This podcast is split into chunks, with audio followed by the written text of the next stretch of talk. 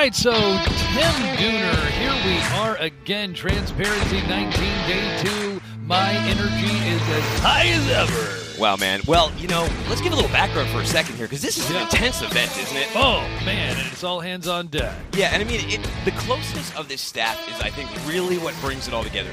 You and I, we don't just co-host the show. We drove all the way down here. Every chance we've had, we've been doing production meetings and hanging out because, as fun as this event is for everyone else, it's still a job for us, right? Yeah, it's like uh, you know, it is like kind of like uh, the Magic Kingdom. You know, there's employees making the magic happen every time, so that everybody's experience is terrific. And you know, somebody's suffering in the scenes back there. It's no, it's not just us. Actually, the production staff of the entire GICC is, uh, you know, they're just pulling off minor miracles each and every moment. Oh yeah, I mean, I am seeing Arlen Stark. He is the guy. I think he's the one. He's kind of like the Wizard of Oz or the Oh. Walt Disney of this kind of event. He is just the guy behind the scenes. Pulling the strings, And he's working uh, very closely with people like Lisa McGinty, our, our our director of marketing, and Yeah. they're just doing some amazing, amazing work. But so is everyone else because Yeah. I don't know if you guys know, but we we come in at six thirty in the morning, right? No, it's uh, it's great, and uh, it is the t- it is a team effort. As I, I keep saying, you know, like I don't know what the secret sauce that Craig was able to put together. I don't know how much, you know, of it was uh, luck, or you know, the more you practice, the luckier you get. But man, I, I just like somehow from the very beginning, uh, even with the diverse personalities and different segments that we were all in, I've just really had a lot of fun being on this team. Well, I got to tell you too, and this I've worked for a lot of different companies with a lot of different cultures, and I got to agree with with sort of what what the tops of the bottom is. If you don't want to be here, then don't be here because this is to me this is a very special job. I came here from Boston. In fact, I think I mentioned yesterday my house just sold, so congratulations me. Yes, that that that. Oh yeah, know, that deserves a little cowbell. let Oh, you hit that one for me. bit. Yeah, that deserves a little bang bang. Yay! No, but so, so I mean, this for me, and I'm I'm kind of a production nerd, so I like this. I like that I get to go Yeah. behind the scenes. I like I like that I can talk to the back of the house people. I like that I can see people at their strongest and at their weakest, and we pick each other up and we go, "Come on, brother, we're all here together, and we're all here to make this the greatest event." Not just in logistics, but I think we're aiming a little higher. I think we're going for one of the best Yeah. conventions or conferences. I'm not sure what the distinction is. We're going for one of the best events you can you can put on. Yeah, uh, and we are putting it on, and uh, totally excited about uh, who we have on. You know, kind of uh, here in the truth Blockbuster, right, man? Blockbuster. Who, who was our speaker yesterday? Gary V, right? Gary V, yeah, he was he was really great. He was fun, man. I, I mean, we just witnessed something that I, I was really excited about with uh, visionary keynote speaker uh, Brad Jacobs. Oh, yeah. wow, that was fun. Like the town hall approach and everybody getting to ask their own questions, and he was was. kind of light on his feet, and you know, just kind of taking. You know, if he if he didn't know the answer, he would say, "I don't know." But in each and every case, like I, I was, I came out kind of juiced, a I- little bit inspired. I was going to say that I think that there's a lot of perceptions people have about people, and this event is about changing perceptions. And there is nothing more powerful, and there is nothing harder to do than to transform people's perceptions. And like, for example, yesterday, I think Gary Vee, a lot of people see him as this really high energy guy. And, Yep. and Craig's a really high energy guy. And it's like, are these two bulls going to collide? and instead, they had like this really mellow, great conversation thoughtful, yeah. and that's transformative. And Brad Jacobs too. I've I haven't seen that much because he doesn't do a ton of public speaking. What an engaging and captivating guy! Right. High I- energy. I agree. Uh, that lots of thought, and he didn't come out like trying to like blow you out of the water with like thoughts about singularity and how humans are gonna be displaced. But uh, you know, but it, but you know, like I, I felt, I feel intellectually stimulated, sort of. You know. Well, I mean, I asked him a question or two, and I got to tell you, I I have interviewed a lot of people, and you can tell when someone cares about the question and when they don't. And he would really engage you by looking you right in the eye and Yeah. going into the audience. And he actually got personal with some of them. I mean, he was talking about uh, his own expiration date on a question about extinction. Yeah. which is really powerful. He was like, with my 8,000 days I have left or something. I was But like, it- well, that's okay. He's it- getting it- specific. It's but it's my it's always Yeah. it's been my approach and it's been the approach that I I have always injected when I've done podcasts and and one thing that I think we bring to the production now too is is a very strong focus on that this isn't a show really about companies. This is a show about people that run companies because people are the real story and people are captivating. Shout out to the North American Convert Commercial Vehicle Show. The North American Commercial Vehicle Show, NACV, is a B2B exhibition focused on fleet decision makers and key influencers in the commercial vehicle industry. Leading truck and trailer manufacturers and commercial vehicle parts and component suppliers will demonstrate their latest product offerings during the NACV Show 2019, taking place at the Georgia World Congress Center in Atlanta from October 28th through 31st. What the Truck listeners can go to nacvshow.com and register with code FW19 for a free expo hall pass. Veva Dimond. Well, easy, easy enough. Lucy in the sky with diamonds. Veva in the sky with diamonds. Veva, great to have you here. Yeah. Go ahead, get Little those cowbell for headsets. Deva for Veva. Yes, Veva in the house from uh, Hub, Group. Hub Group. That's are you? You guys are based. I'm from Boston. Are you guys based out of Boston? Is, is the hub as in Boston, or is the hub of transportation? Where's that hub? Chicago. Aha. Oh, the windy she city. takes your Boston and she All right. plays well, you Chicago. well, I'm not going to take that one lying down because you know Boston is the windiest city in the country. Do you know why they call Chicago the windy city? I Is it no idea. because it's windy? No, because of the politicians. It was an old Oh. political cartoon calling them windbags. Yes, yes, yes. I seem to have heard that a few dozen times. but it does make sense. Chicago is a hub of transportation, right? You have rail going through there, you have air going through there through O'Hare, and you have trucking going through there. So you they all collide. In Right. some ways, you could probably say it's the logistics hub, right? And that's exactly why our founders started in Chicago was for all the reasons you just articulated. Sure. So tell us a little bit. So you're out here. This is what do you think of the event so far? First of all, I mean, this is this is pretty cool, isn't it? Yeah, and this event is it just continues to get better. You know what we were talking about before we came in here? We were really surprised by sort of the keynotes because I think that a lot of people have different perceptions of people, and there's nothing more powerful than when someone goes up there and they change your perception. Because I think that's what we're all trying to do with data and technology is kind of change a lagging industry, an industry that's kind of technology wise been in 1995 for like a long time, and we're really trying to accelerate them to 2020. Yeah. and it's a process, isn't it? Yeah, absolutely. So uh, you know the the whole idea of change is is uh, I, I think a little bit old school now because we all do it every day in our in our personal lives, and so now we think about technology as just a natural part of what we do, and it's constantly changing, and that's a good thing, not a bad thing. Yeah. Veva, tell us about uh, Hub Group. Give us a little context for our listeners. Uh, how how big is Hub Group? Uh, what do you guys do? Yeah, so um, uh, supply chain and, and transportation and logistics. Um, we do intermodal, dedicated um, brokerage, and logistics. So those are really the you know the entire suite across a broad portfolio of services that we offer to the market. Wow, yeah. How, how many employees?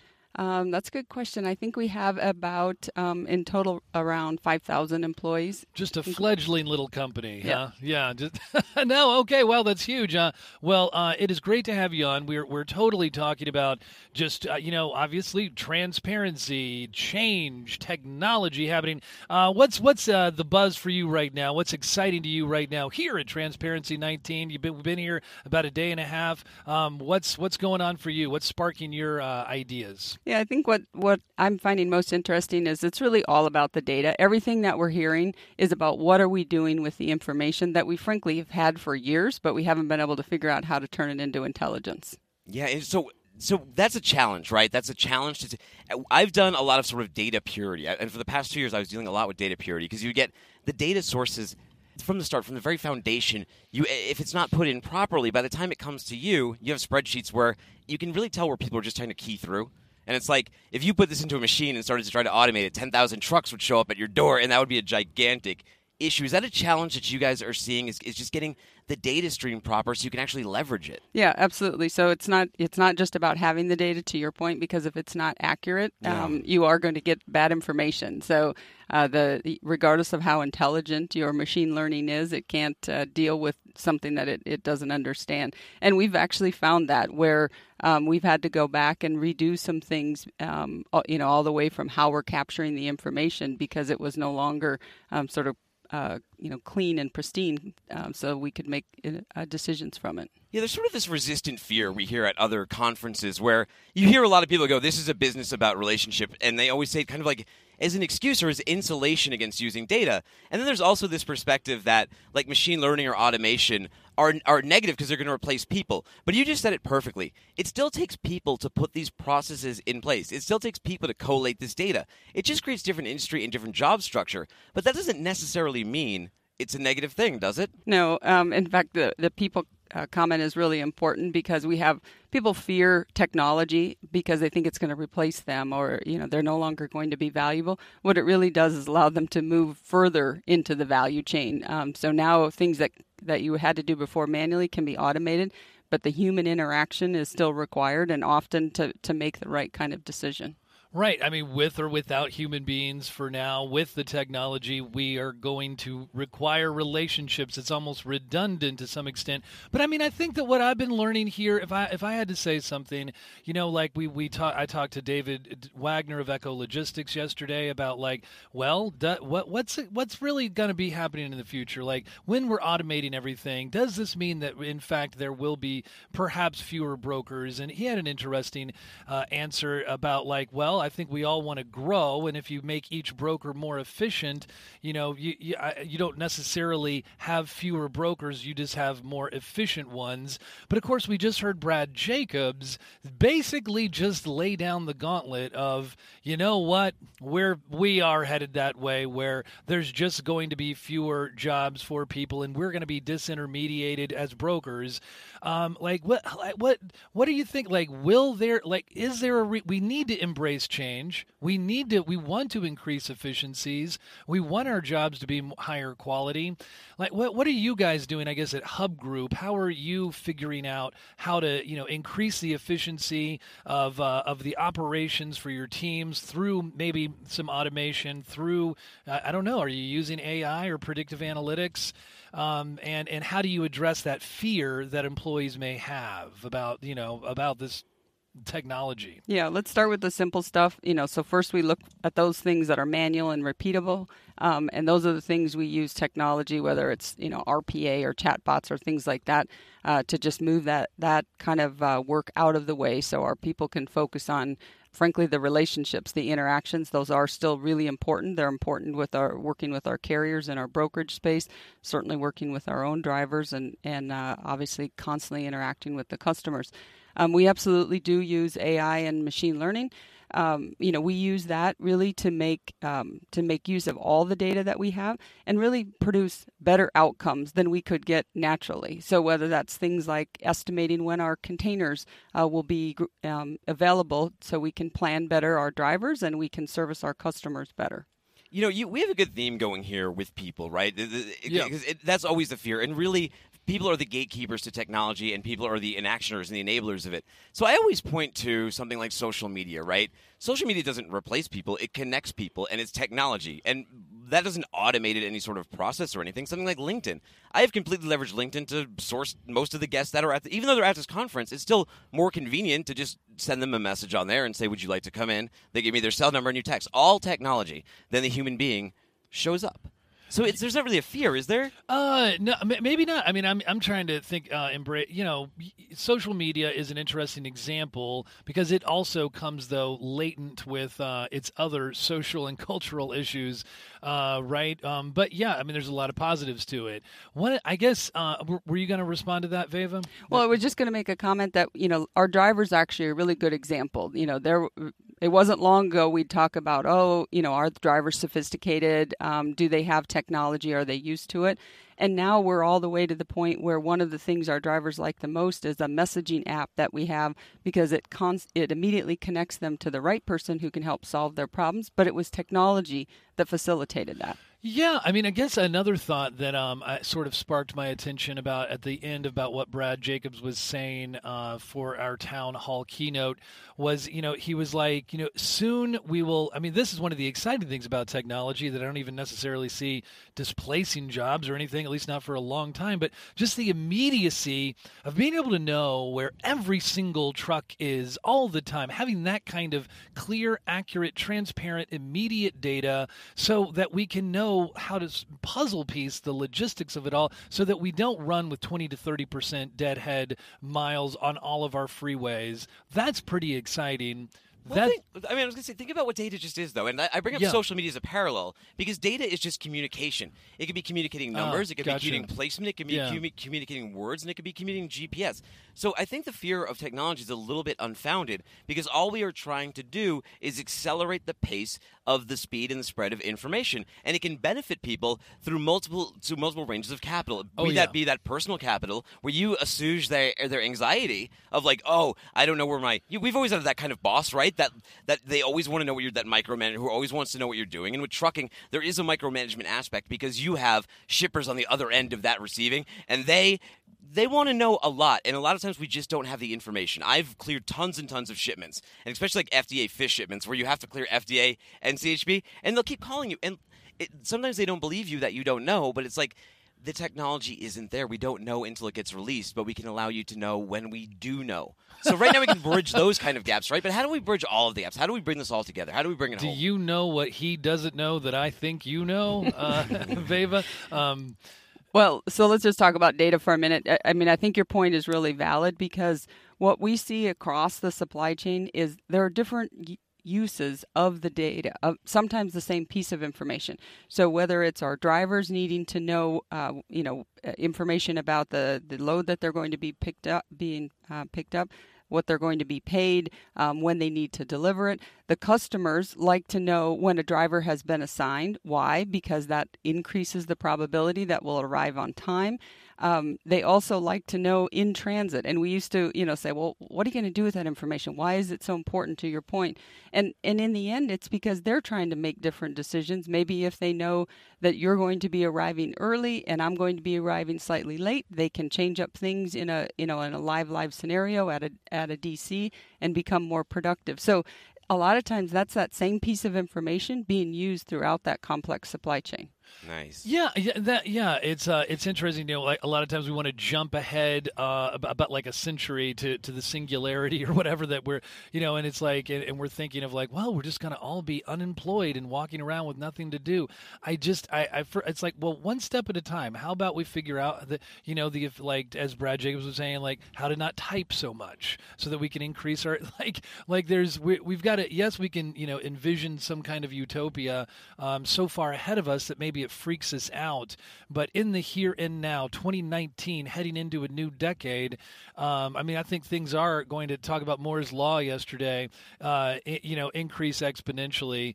Um, it's just stimulating and exciting. It's uh, great stuff to have you on, Veva. Um, really Yeah, appreciate. What, what's next? What, where were you Yeah. off to when you get at it? When you, after you bang the cowbell, because we're going to have you bang the cowbell. We've been doing it for every guest in here, and the winner will win the Transparency 19 More Cowbell Award. So we're not going to tell you exactly what to do, but you get about five seconds. I'll give you a little test like that. You know, you can pick it up. You can do whatever you like. Okay, um, what I'm going to do next, uh, I'm actually most excited. The reason I come is to really watch the the uh, demos. I Yeah. really enjoy Yes. those. You learn a lot. You see a lot of different perspectives, and and frankly, it creates a lot of energy in terms of um, you know what do we want to go do next. So Absolutely, that's that seems to be the answer that uh, a lot of our our leaders um, are are paying attention to, and why they come as well. Not just for the good time and the recreating and the uh, the walk on the moon kind of parties and the blue martinis. Well, this attracts this tr- this attracts people who are open to change too, and who know that they need to change to adapt and to not be reported on freight waves as a carrier or a 3PL that went out of business because they didn't adapt, right? right. So it's great to have you here, Veva. Why Yeah. don't you? Bang the cowbell for Hub Group. all right, here we There you go. Five seconds. Okay. Yeah, it was a good start. It was Come a good to dinner. start. It's like the dinner Come- yeah, bell that right kind of there. was. All right, and we're both working the barbecue, so so it fits. yeah, maybe It's you'll have to get the Triangle Award next time. Great to have you, Yeah, it was great to have Thank you on you the so show. much. Thank you. Yeah. Let's talk again. So we were just joined by what? Michael Feig. He's from Capital Logistics. You must have just come out of visionary speaker Brad Jacobs' forum, right? I sure did. Do you go by Michael or Mike? Either or is fine. What, Okay. what did you think about what he had to say? Very interesting. Obviously, he's extremely focused on technology Yeah. and how it's going to continue to change and evolve the business, which isn't anything new, but it's it was you know very interesting to hear him speak. He did a great job of sort of articulating his vision Well, and doing it in a way that was relatable to everybody. hold on a second. The way you answer that now kind of begs the question: Is Capital Logistics focused on technology? What What is your opinion of technology and the technological needs of your company? And where are you guys based? Yeah, you guys do reefers, right? You guys Yeah, do we temperature move- control. We move a lot of temperature co- uh, controlled freight. We're based out of White Plains, New York, and we use we use the technology available to us because we don't have the 550 million dollar budget Brad does, or the mm-hmm. 150 million dollar bu- budget that Biesterfeld has at Robinson. Mm-hmm. So what we try to do is What budget do you have? well, we try to A procure percentage of that. a smaller percentage. Yeah. Okay. But we try to procure the best products available that make us able to give our customers what they need. Yeah. I mean, so some of these demos, some of the things that are great about some of these companies that are doing demos and providing these technologies, and some are good for your needs and some are not. I mean, Reefer, I used to do FDA fish imports for, for actually Vandegrift, who was just bought up. Um, but I used to do for them, and that's a very, very unique space. And in Boston, there's probably about 70 carriers or something that can service you, but there's two reefer carriers. So it's a very, very unique market. What do you guys how do you guys face that challenge? Because you have slightly different competition, right? You're not necessarily fighting against XPO, who does LTL, and you're not fighting against. You're not really fighting against. C- I mean, it's because you're fighting against CH Robinson because they have CH Fresh, right? Sure. I mean, we come up against C.H. Robinson, Allen Lund, a lot of the other bigger name Yeah. players in the reefer space.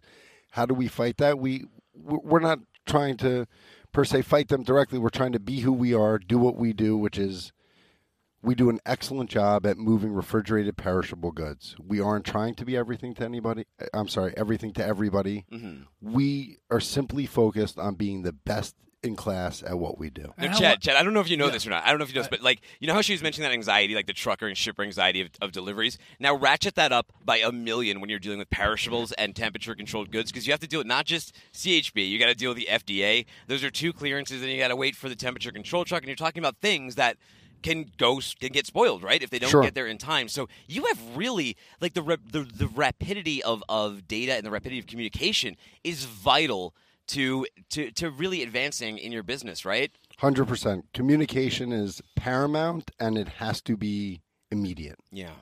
So, uh, well, uh, uh, along those lines, then, uh, Mike, what what what is the attraction to transparency? Is this your first time around, uh, or were you at uh, 18 last year? This is my first time attending the conference. Uh, we are familiar with FreightWaves.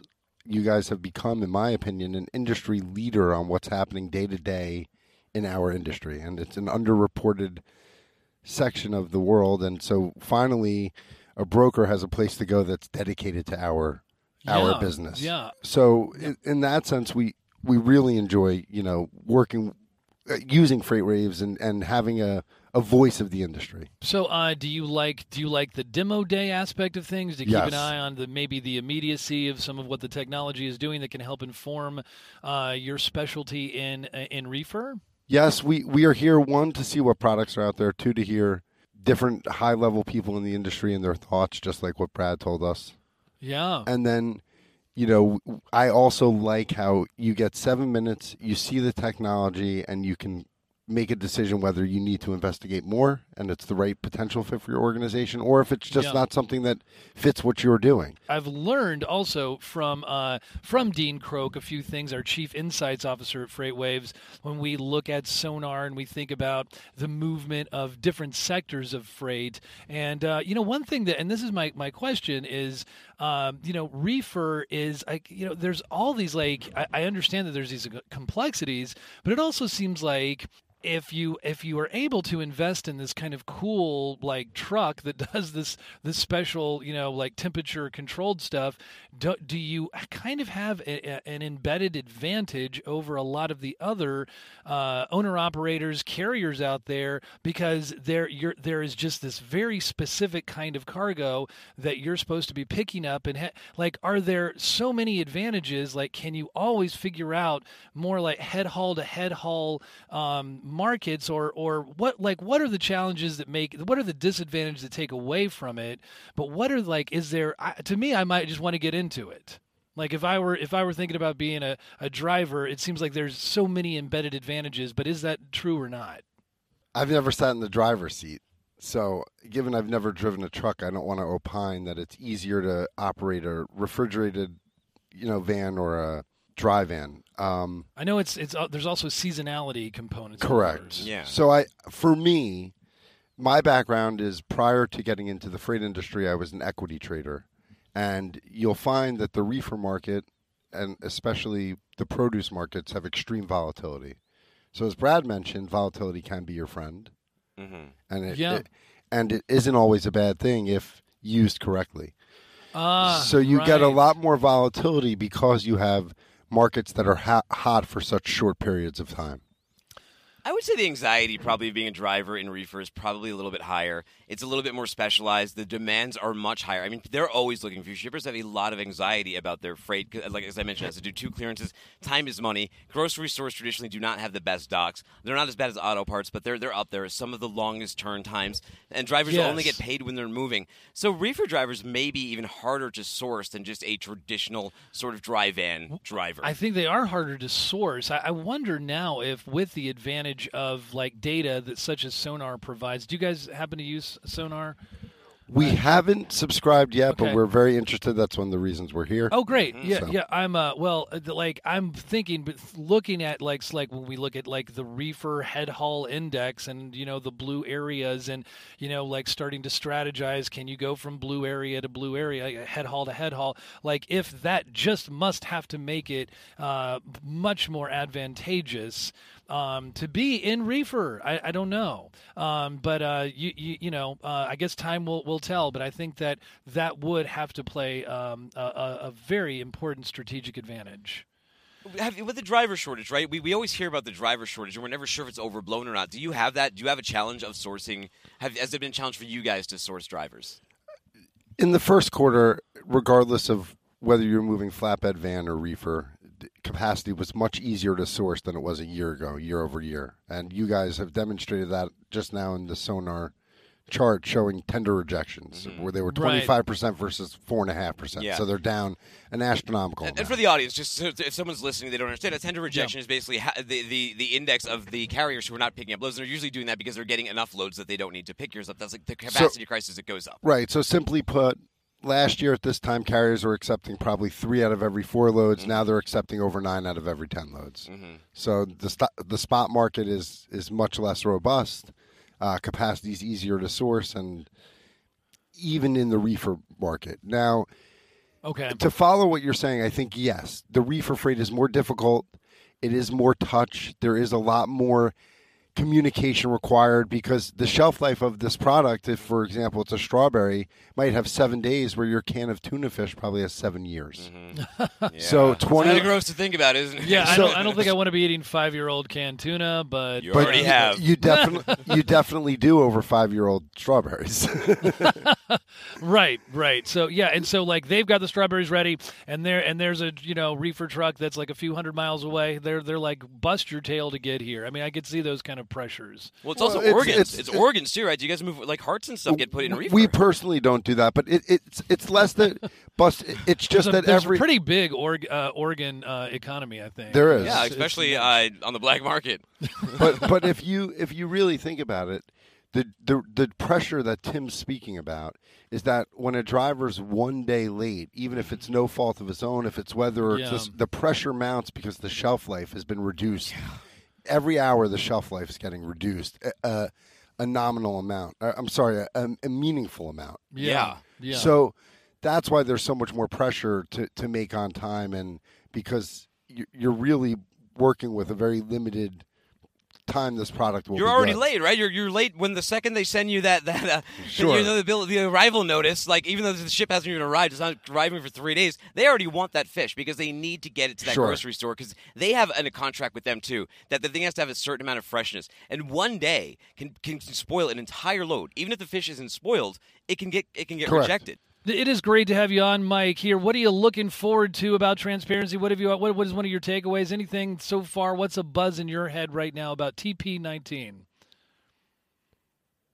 I am really impressed with all the data coming out of Sonar. I think that it is really a game changing product for the industry. It is, um, to go back to my Wall Street days, it is seemingly the Bloomberg of freight, which is really exciting for someone like myself. Um, the other things that are very interesting is seeing all of the different technologies and figuring out what we can add on to provide a better solution for our customer. Yeah, man. So awesome. so I can't tell you specifically which one because we haven't seen all the demos yet. I haven't done all my due diligence, but I Yeah. think you guys what you're doing is basically bringing to the forefront companies that are potentially making a huge difference in the supply chain, giving us a quick snapshot so we can evaluate whether we need to do more due diligence on them. And that's what's so unique about transparency.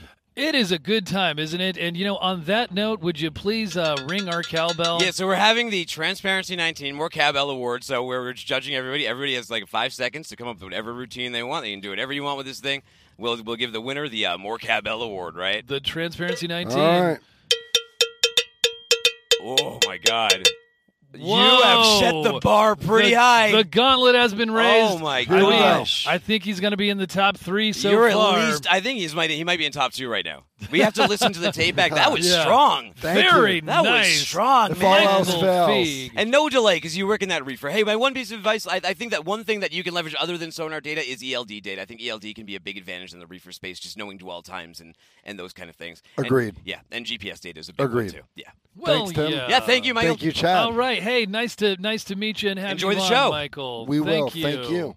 Hey, Whoa. we are here with Michael Vincent, one of the OGs, the originals at FreightWaves.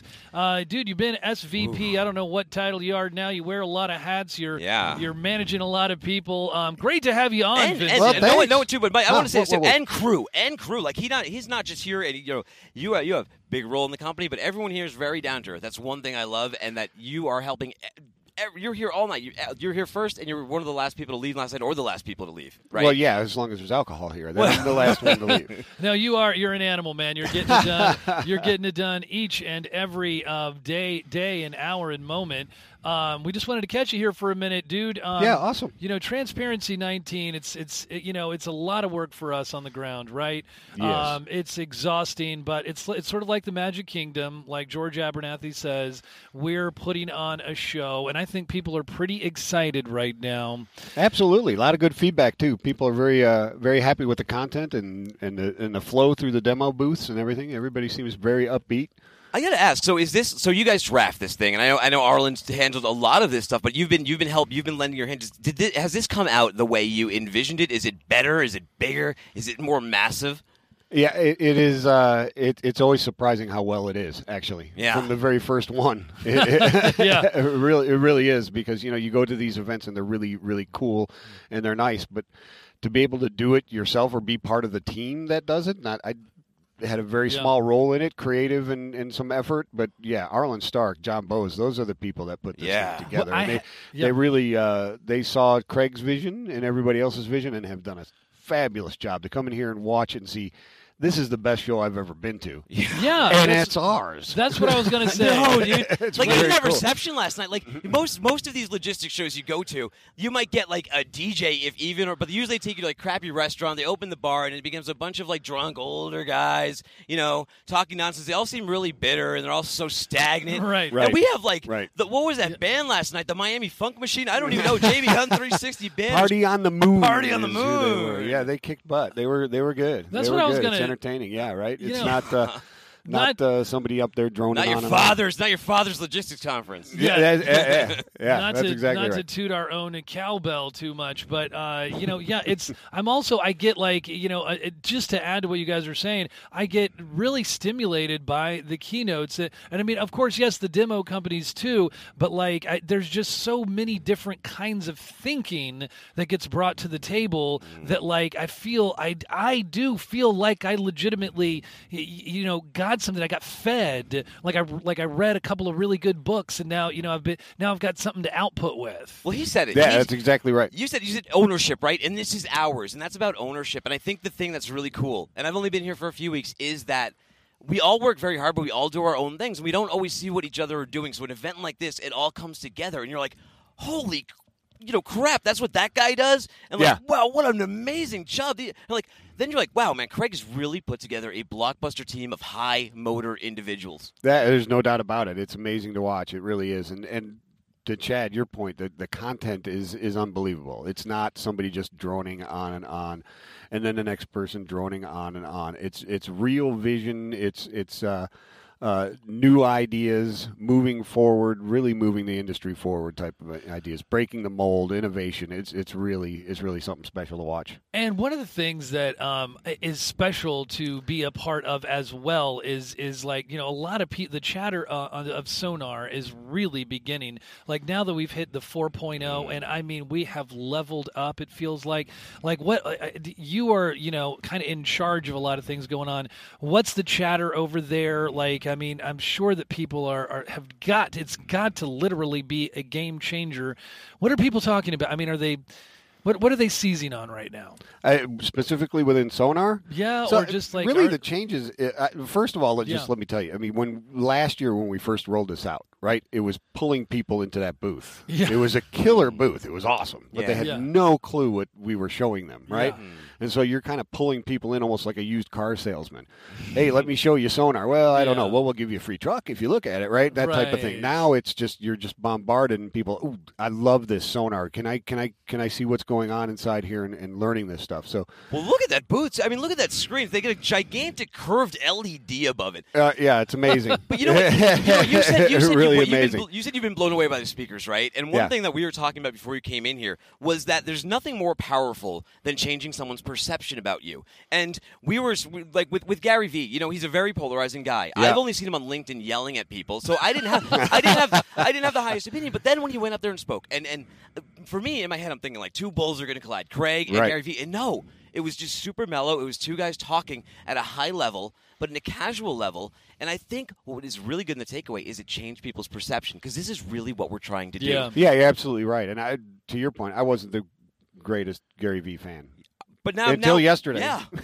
That's what I may not be his greatest fan, but it changed my opinion dramatically watching him up there with Craig and, and having that discussion. You know, like it, fur, to further add to that, you know, so I went back to the uh, to the green room momentarily, where you know, the, the just to get a little R and R, um, thinking it would be empty, and then I like then all the stars are backstage, you know, all the Yeah, all right, the right. all the speakers, and they're all talking, Right. and, and I'm like, okay, I don't know, and then Gary Vee passes, and they were already chattering about him, like I mean, big mind, smart, like visionary folks, and they were just like, this is going to be a tough act to follow. Wow! And then Gary comes through, and they're they're shaking his hand, and guess what? Like he barely has time for anybody. he's getting filmed as he's walking out. Yeah, right, Thank you, yeah. thank you. right. But no, it's like he obviously he was making an impression even on um, even on some of the this, well superstars. But, yeah, But then Brad absolutely. Jacobs too, right? Brad Yeah. Jacobs. So uh, Brad Jacobs too. He's kind of this, this this sort of like mythical visionary figure, and he doesn't do a lot of speaking. No, he And- doesn't.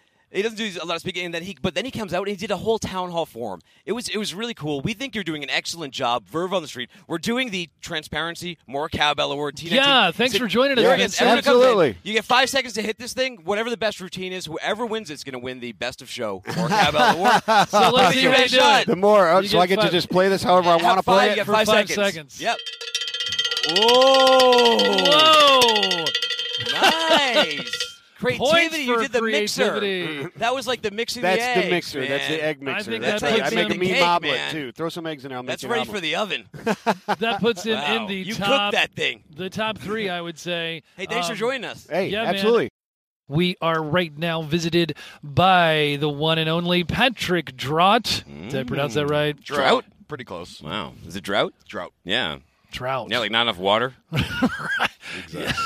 You know, like the reservoir's Yeah, low. of don't K water your lawn. Don't run the sprinklers. CEO of K Ratio. Man, it's great to have you back. Yeah. Well, hey, this is a curiosity show, and uh, I saw your guys' booth, but we have been we have been just working nonstop. We're in either production meetings or talking to people. So, can you assuage my curiosity and tell me what K ratio does? So K Ratio is a CFTC registered NFA member, uh, CTA, and what that basically means is a lot of acronyms to say we're legally allowed to provide trading advice uh, inside of the markets. So uh, when we first learned of the markets.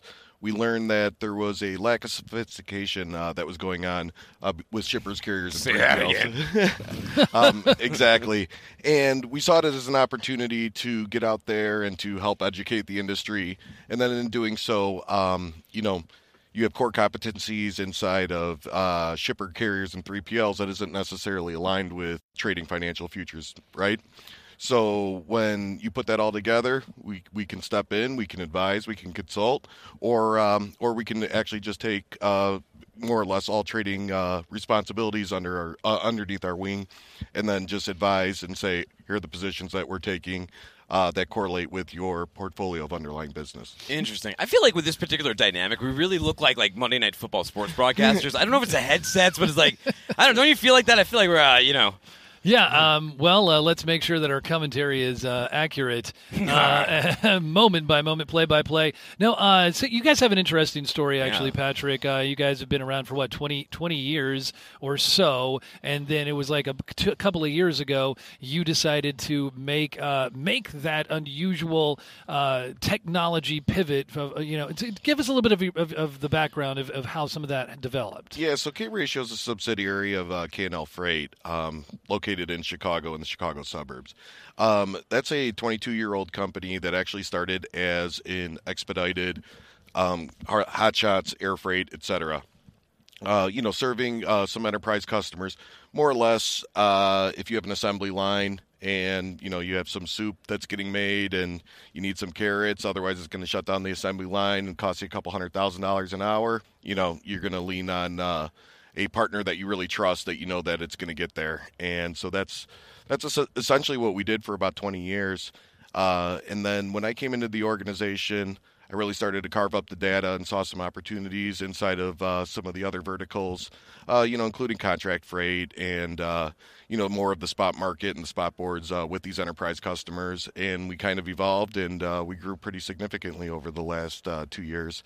And then, uh, so K ratio, K ratio then had the opportunity um, that we that we saw actually last last year here at Transparency, and um, I immediately, you know, ch- Chicago's great because you're at the epicenter of logistics essentially, but also of the futures markets, and Yeah, another Chicago guest, right? And our yeah, last guest was that's Chicago true. too. Yeah, Yeah. Hub Group. Yeah. exactly. So you're gonna, you know, you're gonna get a lot of Chicago with both of that, and uh, I have a financial services background, and uh, I reached out to Kyle Littner. I think uh, Chad Chad knows Kyle Yes. pretty decently, and uh, he just Another kind brilliant guy. and he just uh, he took the ball and ran, and uh, you know he's the the way he was able to pick up uh, what we know about uh, what he knows about freight is in, in, incredible, and then tie that uh, with his 20 years at the Chicago Board of Trade, and it just it, it just makes for some really nice synergy there. Well, wow. So you guys, Mitch guys. Trubisky fan too, I bet, right? A huge Mitch guy. Yeah. Yeah. Well, good luck with that. well, hey, but hold on. This this is like Yeah. a curiosity in Yeah, person yeah, show too. yeah. So you mentioned why K ratio does this, but what what was your interest? Why did you decide to like? What's your background? Why did you decide to jump into this this part of the the market? It's a very interesting one, right? I tend to know a lot about this. Is like, but I used to think I was like 360, but this is a, a big piece of the pie I know nothing about. Yeah, so uh, that, that's a good question. So, uh, previous life, I was actually in financial services for about 10 to 12 years and then uh, went back to school, you know, did the whole MBA thing. And then uh, when I got, uh, I actually got into healthcare and uh, mergers and acquisitions inside of healthcare. or murders and executions. If you've seen American Psycho, Yes, I certainly Oh have. boy, did you make a good decision getting on the freight train and the data train. Yeah, and the serial killer train. yeah, right. know- that too. But but when you you know when you're acquiring a uh, medical practice, there's a you know there's a whole lot of due diligence that's involved, and there's a lot of uh, data mani- manipulation that needs to take place in order to really understand what you are purchasing. And um, you know, I use the software. You know, this great company out of uh, Salt Lake City called Domo, and um my buddy who's in uh, the freight freight world says. Hey, I see all that stuff that you're doing over there. Can you do that in freight? And I said, Well, let me see your data. So we got into the data, and it was it was all a big mess, and it took us about a year to organize and really architect it. But once uh, once that data was constructed correctly, you know, that's when the growth really started to uh, to thrive for us. So, so identifying that from a pretty early stage, um, you guys have been uh, on the the data train. You, I think you were at Transparency 18, right? Uh, we saw you at Market Waves uh, 18. Now you're here at Transparency 19. Like, I mean, what what are what, what's the you know we've been, we're a day and a half in. We've seen some. We've seen a visionary keynote. We've Oh, seen yeah. we've seen uh, other keynotes. Um, it's been really interesting. How have you been stimulated? What what are you what do you like? What do you like about about this conference? You like the demos? What what gets you going? Is it more about the networking or, or, or what? You you know I uh, I, I I call this the the Super Bowl of freight conferences because I you know no bullshit I really feel that that's exactly what it is. You have all the key players here. You got you got the monster carriers, um, you know, and three PLs here. I think uh, the one thing that it could improve on is we get a little bit uh, better shipper participation Yeah. because you know it's it, it, it's such a critical portion to you know the entire network and the entire supply chain. And I think if we could fill that gap with them here too as well, um, this it'll take this from uh, you know an A to an A plus. I like that. Well, that thanks for that feedback. And I, I, you know, it is challenging to get those shippers on board. They don't always self-identify. They uh, often uh, are siloed. Don't think they need to get on the technology train. Uh, maybe we can help educate them on that front as well. You would think you'd want to be educated on ten percent of your cost of goods sold, right? You would think. Hey, well, I actually, like okay, it. now we're speaking my language. I would deal with this stuff all the time, and we would be talking about like freight accruals and chargebacks and the financial component that is completely ignored in a blind spot. And billing is a blind spot too. So what happens in a lot of freight companies, a lot of carrier companies, is they'll go and they'll do the billing, right? And someone completely different, transportation department will handle that. Then there'll be a billing department that, that, that settles it. But there's very little crossover between the two. So you like one doesn't one hand doesn't know what the other's doing. And then so there's a big loss. And, and what you said, they go, well, supply chain is just 10% of cost of goods sold, which is completely false because when you see a capacity crisis come into rates completely fluctuate, no, you're spending like 25 or 27% of your capital on on your freight because your inventory is a lifeblood. I mean, that's your revenue. Are you like you know? I, I just don't understand why some companies are not as involved in it, right? Yeah, no, and that's a that's a great point. And you know, um, go back and plug uh, you know freight futures a little bit here. Um, you know, when when you have that volatility that can move sixty percent inside of such a large line item, you would think you know, especially with the rates, you know, because what we see here is contract rates aren't contract rates. Oops, uh, I got a break. Right. I got a breakdown on my truck. I'm not going to be able to pick it up, but really, I'm going to get 350 a mile instead of running my stu- ru- running my contract freight for $1.68 a mile with you. Oh, oops, uh, our production line's a little bit slow. Oh, wait a second, but now that uh, now that freight's magically appearing on your mini RFB, right? So Yeah. it's these games that they play, and they're they're, they're kind of perpetually screwing each other, so that when Right. so when the seesaw goes, they they try to go as hard at it, and that's what creates such a large uh, large volatility, right? So let's just re- let's just remove this volatility by sitting there saying, hey, if I'm a shipper, I'm going to take a long position when rates are deflated, And- and, when I'm a carrier, when rates are inflated, hey, I'm going to lock in these revenues and I'm going to prevent any losses on market downswings that are absolutely inev- inevitable because this type of behavior is going on between shippers and carriers." It really is a, an empty space right now. Um, I, I and because uh, a lot I've heard from a lot of people that you know, well, they're they're you know, of course, the the trucking freight futures just launched a couple of months ago. There isn't a whole lot of activity right now. The market is kind of in balance, but man, those shippers are missing out on a golden opportunity right now to lock in some long rates right now. Know what opportunity we don't want Patrick to miss out on?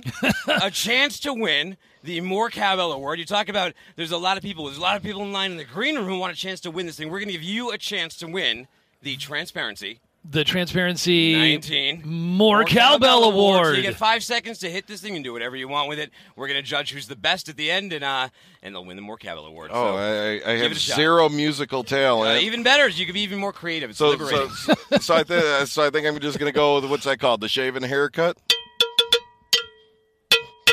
All right. Well, Okay. Well, man, I was, Hey, uh, you know, you it's know- up there. It was, it was better than the other guy who did it, but I don't know if it's the top. But thank you Hey, so much that- for So joining we're not us, naming man. names, yeah. Change the industry, man. Make the finance be a bigger component of people's supply chain. It's important. Love it. Thanks for Chad, being on. thanks for having me on. K ratio, ladies and gentlemen.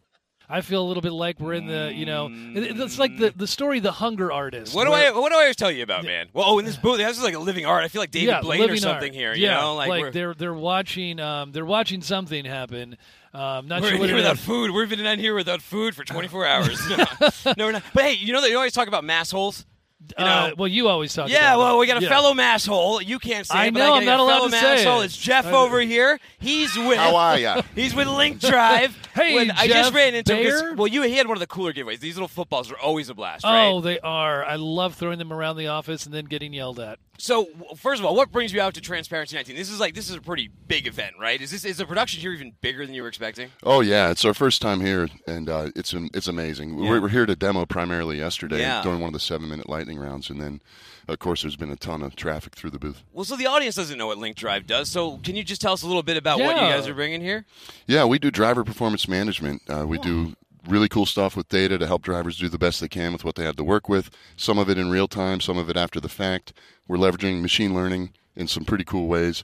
Um, taking advantage of the fact that data is now pretty easy to get, whereas Yeah. you know just even five years ago was kind of hard. Right? Well, it's, it's, it's not that valuable. Like it, people haven't valued it at the appropriate valuation yet. And like you know, we jumped on it with Sonar. We realized that that it was a great opportunity to get all these data streams all in one place. And Amazon, of course, and they're trying to get even more data with their new their freight brokerage platform. Obviously, they're going to leverage that. Uh, everybody's starting to realize the importance and the power, except for maybe some of the legacy carriers, right? sure. Yeah, data is the new oil, and it sounds like you guys are getting on the uh, on the uh, the data train, Jeff. uh, so, how long? Tell us a little bit more about uh, linked linked drive. Yeah, Link Um, Drive. Link Drive. Uh, how long have you guys been around? Um, what like um, and you know. Uh, how are you trying to achieve critical mass? Sure. So we uh, been around since 2012. Uh, we started out with a product called Pedal Coach, doing you know real time driver coaching. Uh, to me, that's the magic of all this data. To me, like limit to infinity on all these conversations is that because the data is flowing now, we can actually use it to modify human behavior, to improve human behavior, to Ooh, augment human wait. behavior. Right. Whoa. So Hold on, can we go a little thoughts. deeper? Hold on, because Brad Jacobs, right? He was talking about like synchronicity and and and um Yeah, and the singularity. of yeah singularity and and like your contacts because you know wearables a big problem with them is that not everyone wants to wear glasses all the time. It's a pain in the butt. Or not everyone wants to wear a watch. But if you can start getting like bio wearables, you know, on your eyes and Sure. stuff, and then but then you're talking about another component. That's so wow, that, Yeah, that can yeah. be really sci-fi. Jumping way ahead though. We're I so don't I think we're okay. But yeah, so I mean, so like, like you're you're you were 2012. You were um, Yeah, we start off with Coach. pedal coach. You know, basically uh, putting it in front of drivers in real time. They're saving ten to twelve percent of their fuel economy, and uh, you know we were marketing primarily to the fleets at that time, Mm. and we still are marketing to to carriers, and most of our customers are carriers. But one big change that we've made in the last year is we've started marketing directly to drivers because they've been coming to us, and that's probably the best move we've ever made. And uh, because the drivers themselves often they haven't had even just some basic information about how they're doing. You know, the bosses tend to have that information after the fact in the back office, and from a day-to-day basis, even if they're paid a bonus on their fuel economy, most drivers have no idea if they're going to even get it or not until they get their paycheck.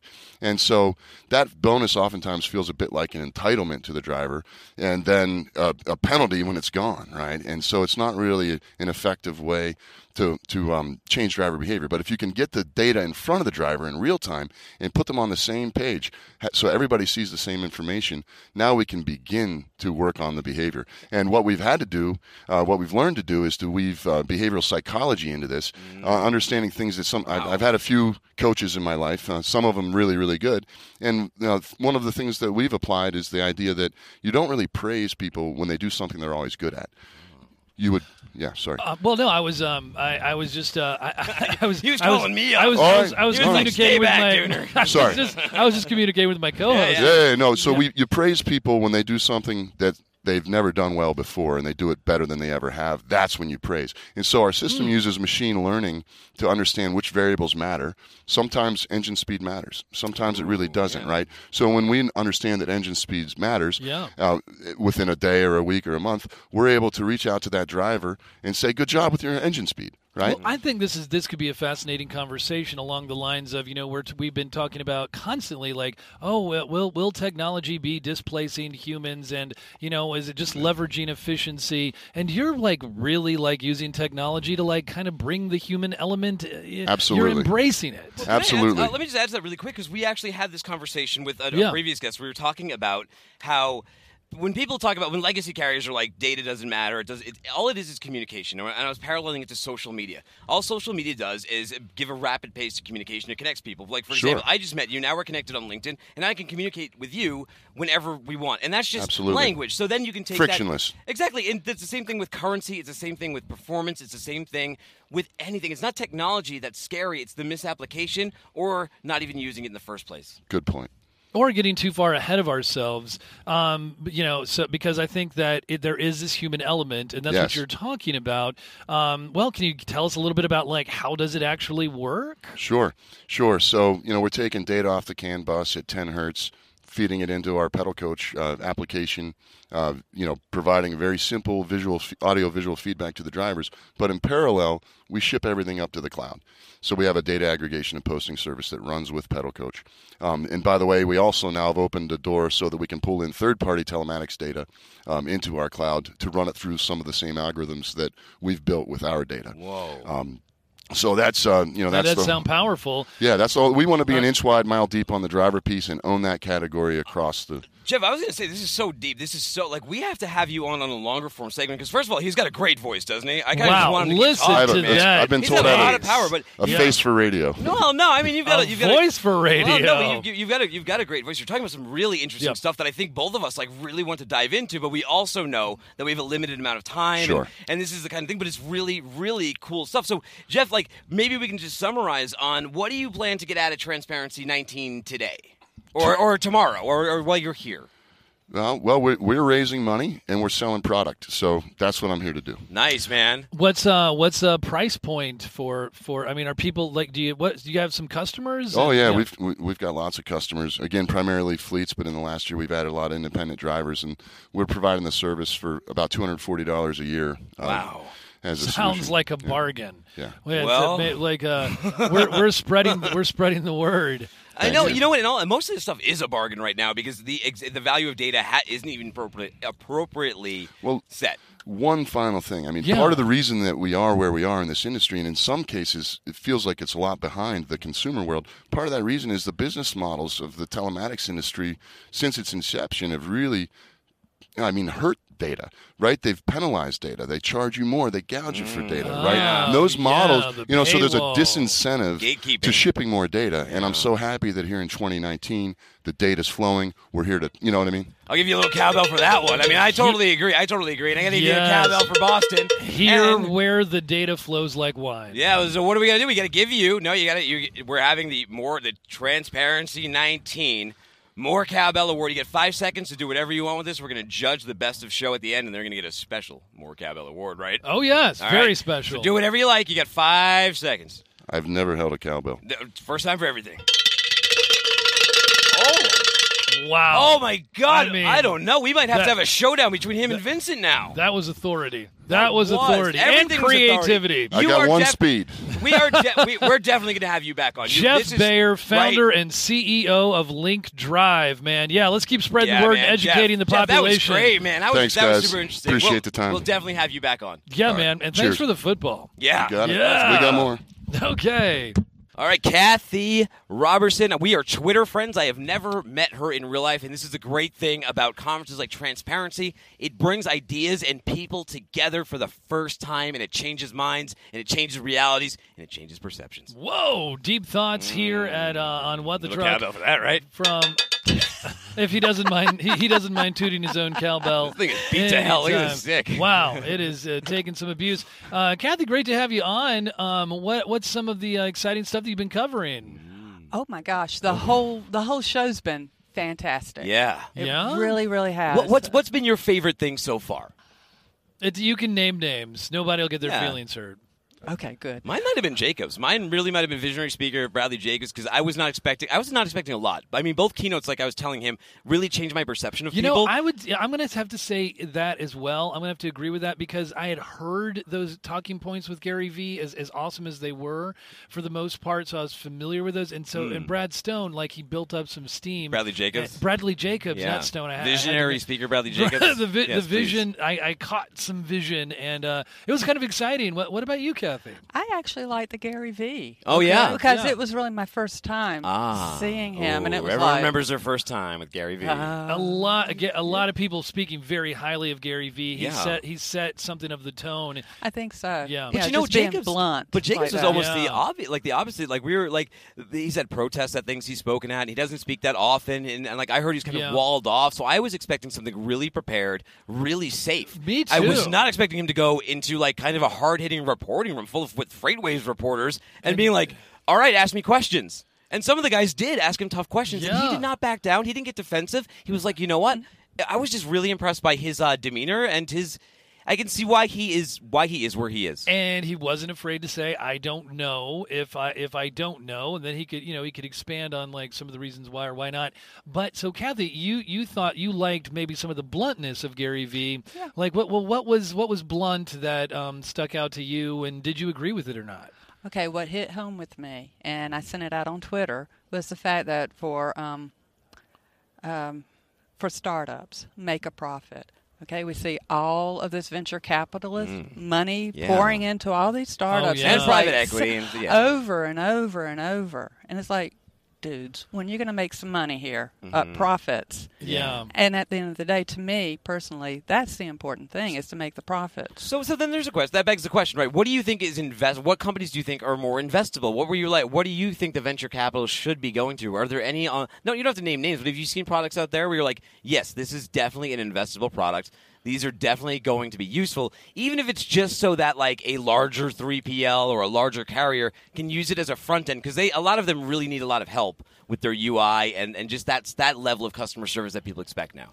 Okay, so honestly, how many more trucker apps, trucking apps do we need? uh Yeah, Okay. yeah, there's a lot. There is a lot, and they're fascinating. However, the intermodal ones are really attracting my attention simply because I get asked, okay, we can track our freight cargo to a port, airport, but, you know, what happens to it once it, you know, between there and the final mile? Where is it? How can I track it?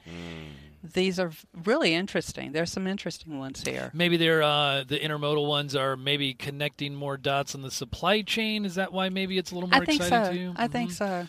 Okay. Um, well, what what what are you covering out here? Are you doing kind of demo day coverage? Are you um, are you hitting the keynotes? Um, what's what's striking your your? Well, I mean, it's under attack logistics, Uh, trends, and insights, right? Yeah. We're trendy, man. We're trendy and hip and insightful. So that's why she's in our booth. What is it? Hashtag transparency 19? well, that's why she's here. Yeah. Yeah, um, yeah, she's I mean it's everything. It's everything. I mean, just listen to the uh, Brad Stone speak. I hadn't, I haven't read the book yet, and being a librarian, I feel Mm. slightly uh, embarrassed by that. Did, did he already speak? We because we've been we've been busy Yeah, working. you in the missed it. Oh, we're gonna have to stream it. And the good thing Missed there's a live stream, the live stream on working so yeah, hard. and- freightwaves.com. The new Yeah. website too. New website. Yeah. And it's Have you really seen it? nice. Yeah. Thank you. Very Yeah. like very modern, very for like iPad. Like touch, and very segmented. It's beautiful. I like my page. Mm. And you that's your trends and insights. So that's exactly what you report on. You're like, oh, well, this is a modern website and this is a good thing. So what do you think FreightWaves is doing with all of their sort of media 360 to to either be a part of the trends and insights or to break them?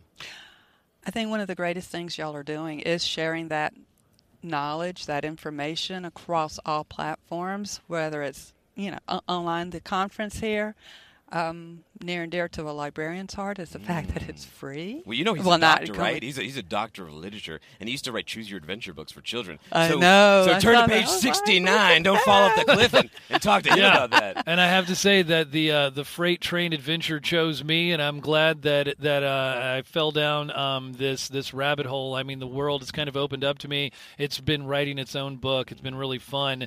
Brought Um, us together. A little cowbell for that, man. Yeah, Yeah. Sip a right. Diet Coke for the Look working at- man. Look at the look at the transformation my life has been on. I'm I'm sitting here in a in a stuffy booth. Yeah, how about that? You know what's How not stuffy? that? You know what is not? eh, This booth may be stuffy, but this conference is not. And the people who've been in here have been very, Well said. very, very open. Definitely. Like our approach to this has been, we are about people because people make all of this stuff, and Mm-hmm. we're about curiosity. Like com- the companies are fine, but they're just logos. They're just logos a marketing Mm-hmm. department made up. They're cool front ends, but the real people in this business that make decisions either gatekeep it or they try to make it free. Yes. Right. And Yes. and and if and we are just trying to raise the water level to get over that gate. Exactly, exactly. Yeah, it seems like the gatekeepers are going to be losing. You know, they can't. You can't stop the uh, Yeah. the da- the data train. The You data hear us outside the gate? We're coming for you. this We- thing's really a breadstick. You want to take a bite? We, we, Uh, no, I'll we, pass. We like to we like to toot our own cow, cowbell from time to time. Well, you should. What's exciting, You right? should be able this is exciting. Yeah, I'm I'm excited. Uh, well, what else is is going on? What what are you uh, Yeah, looking what's forward to? Yeah, what's what's trending on Twitter? What's what's the big what, what's big in the logistics on Twitter? Not just with FreightWaves. Like what is what's been like the story of the week that really got you the most traction? Okay, anytime I type in the word Amazon, Ooh. Oh, tends yeah. to freak everyone out. It's like, oh, Nice. I'm gonna Yeah, steal we- that. we My know who content they buy. brain is going to steal that from Yeah. me. Thank you. Which story do you think uh, is is shaking things up more? Want the Is Amazon it- truck? Is it the is it the bro is it the one day guaranteed free shipping type of thing and how the e-commerce last space is trying to adapt to that or is it more of like what are they going to do with this brokerage are they going to try to take over the world I think it's both. Uh, because of- Yeah. Yeah, Why can't it be both? that? Yeah, wasn't why that wasn't be an both? option I mean, seriously, going Okay. from today to one day is huge. Yeah. However, I read an article yesterday Yeah. that you know supposedly they they're able to deliver to seventy five percent of the U.S. Mm. one day. Yeah. However, where's that going to put Walmart? Yeah. Where's that going to put Target? you know. I was telling, and uh, so I was saying this, and some guy laughed at me, but I was like, why? Instead of like Walmart, because immediately they announced you can do a very parallel thing. You can get parallelity very easily, and you can go, well, we'll match one day shipping. Okay, it's going to cost you a lot of money. So instead, why don't you give for in store purchases a $5 gift card for purchases over 25 bucks? Then you get people to shop the aisles. When people have gift cards, you know how annoying they are. You'll spend like 320 and then you'll have like a gift card with a dollar eighty. I have like a drawer full of them. I have no idea how much money is on them. I never touch them. It's a five dollar one. Oh, and then yeah. you force people back into your into your buying cycle. Eh, Exactly. All right, so you're telling Well- me, thank you. Finally, someone thinks I'm smart. Little cowbell for my brilliant idea. Come on, Walmart.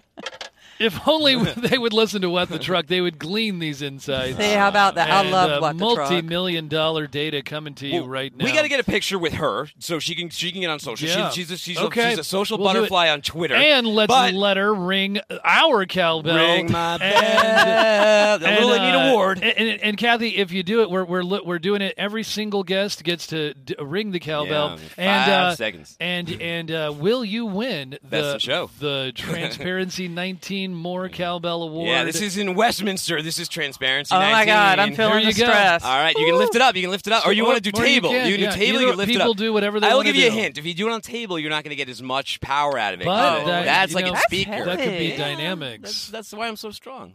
so I have such a strong voice and phrase. Silence. there we go. Okay. Mm. Oh. See- Oh, Oh, eh. oh, wow. You, you didn't see that. That was my head. That wasn't even the cowbell. Wow. Oh, Um, sorry. Don't have my glasses on. All right, She well, let's go. We'll, we'll go get a picture with you. We'll let you back out into the wild.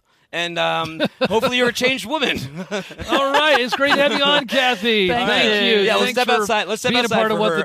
The. I don't know. I don't know. John's here. He hasn't been Wait, on did you yet. get? Do Give you have breaking news? Do you have breaking conference news for us? Jonathan Walters? Do you go by John or Jonathan? John Wolf Or Are you an equal opportunity? no, well, John hasn't. Actually, you haven't been. I'm getting confused. John hasn't been No, in. he so just, No, I have he not been just in. he was I was talk- with you, I man. was- That's yeah, right. so okay. I was I'll like reintroduce you. I'll reintroduce you. We have talked on multiple re- occasions. I know. I've talked to me. I'm sorry, my head. Is I'm just that memorable. Talked to too many people. No, I thought I saw you talking to the other guy, and he had like a look on his face, and I'm like, oh, maybe like Jeff, maybe Jeff was upset. I called him that. I thought he was going to try and That's beat how me I up. leave people John typically was like, with a certain look on their face. I know you guys looked very heated. You looked very animated together. I wasn't sure, and I was like, "Wow, he was so cool in here." We you had know. like that guy came in, and he was like, he was like Goodwill Hunting or something. You know, he like just really like at first you expect like he's because he's like this big muscular dude, and you were Yeah. expecting kind of a Oh, different, Jeff Baer. yeah, a, li- a different level of content. I content. played football with him at Northwestern. Oh my God! Wow. Wow. So John Walters just stepped in the studio. John, I, I know very well. He was going to be on a actually a previous podcast of mine, and life has brought us together just two months later since we were supposed to have that interview right here, right now, inside the octagon. The Truth Booth. It's John Walters. He's from Wolf Direct. He is. Uh, We're right around the same age, grew up in the same generation. He is with a company that he's trying to help propel forward into the future. That's Tell right. us a little bit about it, John. Yeah, right on. Thanks. Uh, it's G9 Logistics and Wolf Direct. Nice. Uh, so it is a 100 asset or so carrier, uh, but then also brokerage we spun up, increased capacity. Uh, largely, you want to have different equipment options for folks. And whatnot. Yeah. Uh, so yeah, I was uh, brought on board to first of all help extend, uh, well, make sure everyone knows about us, right? Yeah. Uh, so thanks for the opportunity for that. oh, a- no, absolutely. And it. where, Uh, and are you also guys develop based? technology. I'm sorry, Where are you guys based? Elmhurst, uh, outside of Chicago. Another Chicago. Okay. I think you are Yeah. the third a theme. Chicago today, right? There's a theme today. Chicago's Yeah, big um, presence. So, uh, lots of assets that you guys have to deal with. When did you bring the brokerage uh, uh, dimension into into play? About three years ago. Mm. Okay, how's that? How's that going? Uh, wonderfully. Uh, been extraordinary growth in the space, and it's really interesting. We're seeing it's like people. There's this old world mentality, right? This legacy carrier. Yeah. Uh, we want to Oh, yeah. work only with assets. Good man, only with too. assets, right? you took the show notes beforehand. Somebody's listening. yeah. Uh, I appreciate that. there's at least one of us out there. Um, But then we're also finding a lot of clients, uh, especially the, the really large ones, who say, you know what, uh, let's move everything under the uh, the brokerage MC, which is surprising for us. That's been atypical, especially the past few years. People feel like I want to go direct, I want to go direct. Yeah. Uh, and really, what we're finding is that, especially with our, our specialization in like small and mid-sized carriers, right? We really love those people because you know what? They're not turning over because they own, right? This is their life. This is their business, right? We Yeah. want people that, that we can trust and they trust us, right? You know, Uh, I was gonna say that it takes younger ideas, and I was I was kind of like looking around this room, and like I remember I started this business when I was 26, right? And like now I just turned 40. You're you're you're over 40, and you're just about to be 40. So we're Uh, yeah, this basically like, we're middle aged men, We're but we're like young. years right here. And we're but we're like young for this industry, Yeah. and like we look like Thank- thanks completely calling us out. youthful and We're ancient. spry compared to like most logistics industries you go to, where it's a little bit like you know walkers with tennis balls and you know a cigar out of their Well, mouth. you know what is keeping us young, I think, is is our openness to change. Our, Sure. you know, there is. I mean, seriously, like where new ideas are coming in. That's why we're here. And basically, what I'm I'm calling now the Super Bowl of of freight conferences. Mm-hmm. It's just yeah yeah. Well, I want to see if you agree with this because I Yeah. had a, I had a professor in school who said, "Always keep this in mind. You you don't start to get old." Until you stop learning, and the 2nd you mm-hmm. stop being mm-hmm. learning and Yeah. receptive ideas is when you start to die and you start to get old because you're not bringing new things into your brain. Yeah, we also taught like be a lifelong learner. In- Yeah. in, the academics, be a lifelong learner. But like, really, We- don't just say it. but- like, yeah. really be you have to really do Right. It. You have to really do it. There's the just- trick, right? Yeah. So how, Right. how do you remain curious, and how do you bring? How do you get the people in Wolf Direct to be excited about the information you're going to bring back from something like T19? Well, let me add to it. Let me add to that question. So you say that the brokerage is has been wildly successful over the past three years. I mean, what is the secret sauce? Is it culture? Is it data? Is it a little bit of both? Like, what's happening there? Mhm. Yeah, really good question. So ultimately, it's large. Largely, it's awareness, right? If people don't know who you are, that you can't help them, right? Yeah. Step one, but step two is finding that boundary between technology enabling, right? Letting things happen for you rather than trying to force them all the time. Yeah. But then also, it's still about building those relationships. And I know that sounds Of so course. passe and so like old school. Well, no, but uh, it's absolutely only, true. I'm going to say it's only bad when you use it as insulation or armor against not innovating. You're like, well, it's about relationships. That means I don't have to innovate. Like, why wouldn't you want to facilitate communication to further? Like, LinkedIn's about relationships, is it not? Isn't social media exactly Yeah. about relationships? And that's technology. we were talking about that earlier. No, it's right? just about showing my persona to everybody. Well, that's what some people think it is. That's really how some people which think is it's leverage. delightful, by the way. Yeah. I just wanted Isn't it? That- a great persona, but Delightful you're even, and you're even larger than life in person. We've Well, had that- some big guys in this. I was going to say it's more my natural gravity. You know? I know we've had some large men. Yeah. But good they- thing we've made friends with. them. We have bodyguards for life now. We got you and, and Jeff, and then we get to Honey, Big Money to Honey. Division One A uh, football players. Yeah. Uh, what position? we did have you our play? offensive line. Uh, oh, you don't you don't think I was a receiver? Hi, Not with this body. No, I was an offensive lineman. yeah. Okay, okay. Did you play guard, tackle? Uh, guard. Yeah. Okay, all right. Gary nice, Vee's a. Jets fan. I didn't know that. My dad Oh, is from yeah. New York, and Oh, he's uh, yeah. He- he's that's part of cursed his me. story. Well, I, I'm from Massachusetts, but I don't get to be a Patriots fan. I don't get to revel in all this success. No, It was my it's- you know what? as More power to the you. best thing that ever That's happened to me was Mark Sanchez, and that is terrible, man. That's Actually, the the butt a fumble. little yeah. sad cowbell for that. Oh. No, like actually no Gary Vee is, is a big part of his story like so when he was you know starting the uh, the wine business and he was doing like he literally did thousands of videos he did them every single day um, in his in his dad's offices and he had a big Jets uh, helmet and they Hmm. would taste the wine and they would spit into the wine but I mean Hope it wasn't Nick it sou- helmet. it That would've been sounds little, uh, it sounds uh, uh, disrespectful but the idea was like just he loved those Jets and his aspiration was and it still is to buy the New York Wow. Jets he says it somewhat jokingly, facetiously, but it is like kind of a life dream of his. I should have gone backstage and I should have gone to the green room and told him I was a Jets fan. Maybe we could have got him on. You know, actually bringing all this together right now, actually one of the investors in FreightWaves uh, is Kev, Ke- Kelvin Beachum, uh, a lineman for the Jets. Mm-hmm. Wow, yeah, no, he very familiar. actually he actually invested in I think the the Series A, and he Oh, was going to well- be here. I think he, he just was he uh, for some reason at the last minute wasn't able to make it. Well, Mr. Beachum, I uh, please, I am a Jets fan, so please be a fan of what the truck. Uh, yeah, shout out. I wouldn't mind a ticket to a Patriots game as long as you guys beat them. Now that Gronkowski's retired and Tom Brady eventually will Like think Tom so? I Brady, don't know. Tom Brady will retire at the same time legacy carriers start using data and leveraging it Wait, properly. I'm looking at my data analytics now, and uh, the Jets will not win next next year either against All the right. Patriots. Well, how about Sorry. This? Oh, over Uh, under. Jets win the Super Bowl. Legacy carriers convert to a, a a very modern data interface. Which one happens first? Oh man, Ooh. That's Um, tough. I know. um, Bet um, neck and neck. Neck, neck, you know, Really neck I'm going to say um, I'm going to just be optimistic. Legacy carriers, come on. Well, for the Bears, man, it's been 85. Come I mean, it's happened in our lifetime. It's been a but- long, long dry spell. Yeah, it's Yeah. been brutal. You got Mitch though now. What's going on for you, uh, John? Kickers. like you know, like we are. We're speaking of uh, football. We're at the Super Bowl of uh, of freight, in my Yeah. in my humble opinion. Like, uh, what what like uh, wh- what's what's getting you going right now? I mean, is it more about the networking? Is it the demo day? Is it the speakers? Like, what's like what's on your mind right now? We're about halfway in. Yep. Uh, definitely, it's about people. I mean, seeing what's Cool, out there, yeah. what, what what can help us out. Uh, but really, it's always been about people, and that's what I've really enjoyed about a lot of the speakers when I've had an opportunity to go in there. I thought XPO was awesome. Yeah. Uh, man, it, what they've been able to accomplish and develop, uh, and I love the you know kind of took it out of uh, the typical right, just took a Q and A, right, just kept it yeah, real, real. that's what you, know? were remarking on. And We, we we thought that we'd see this kind Yeah. of buttoned up. And then he comes out, and the first thing he does, he says, "No scripts."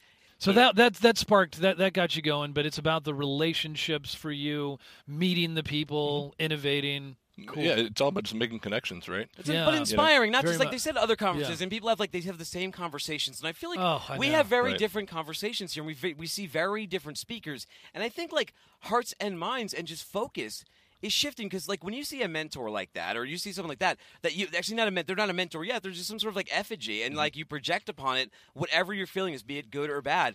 And then when it comes out, you don't want to burn it in fire, and instead you're like, wow. You know, wow, that becomes there's a, a, willingness here, though, and I think that's the big difference. That's why we Yeah. like FreightWaves. There's this willingness to, to participate, and that's been the, the other point that I wanted to make before was. Uh, sorry, so I'm pointing at you because everyone can Yeah, see that. yeah, yeah, it's great. Oh, I'm shaking my hands. The- You're like your partner was pointing Yeah, at the right. the blue shirt last that night. poor guy. Uh, you know, it- but there's this willingness to participate here. Oh, and look out for that, poor guy. He wasn't Right. pointing at Poor you. He was just Eric. animated. if you're out there, please know.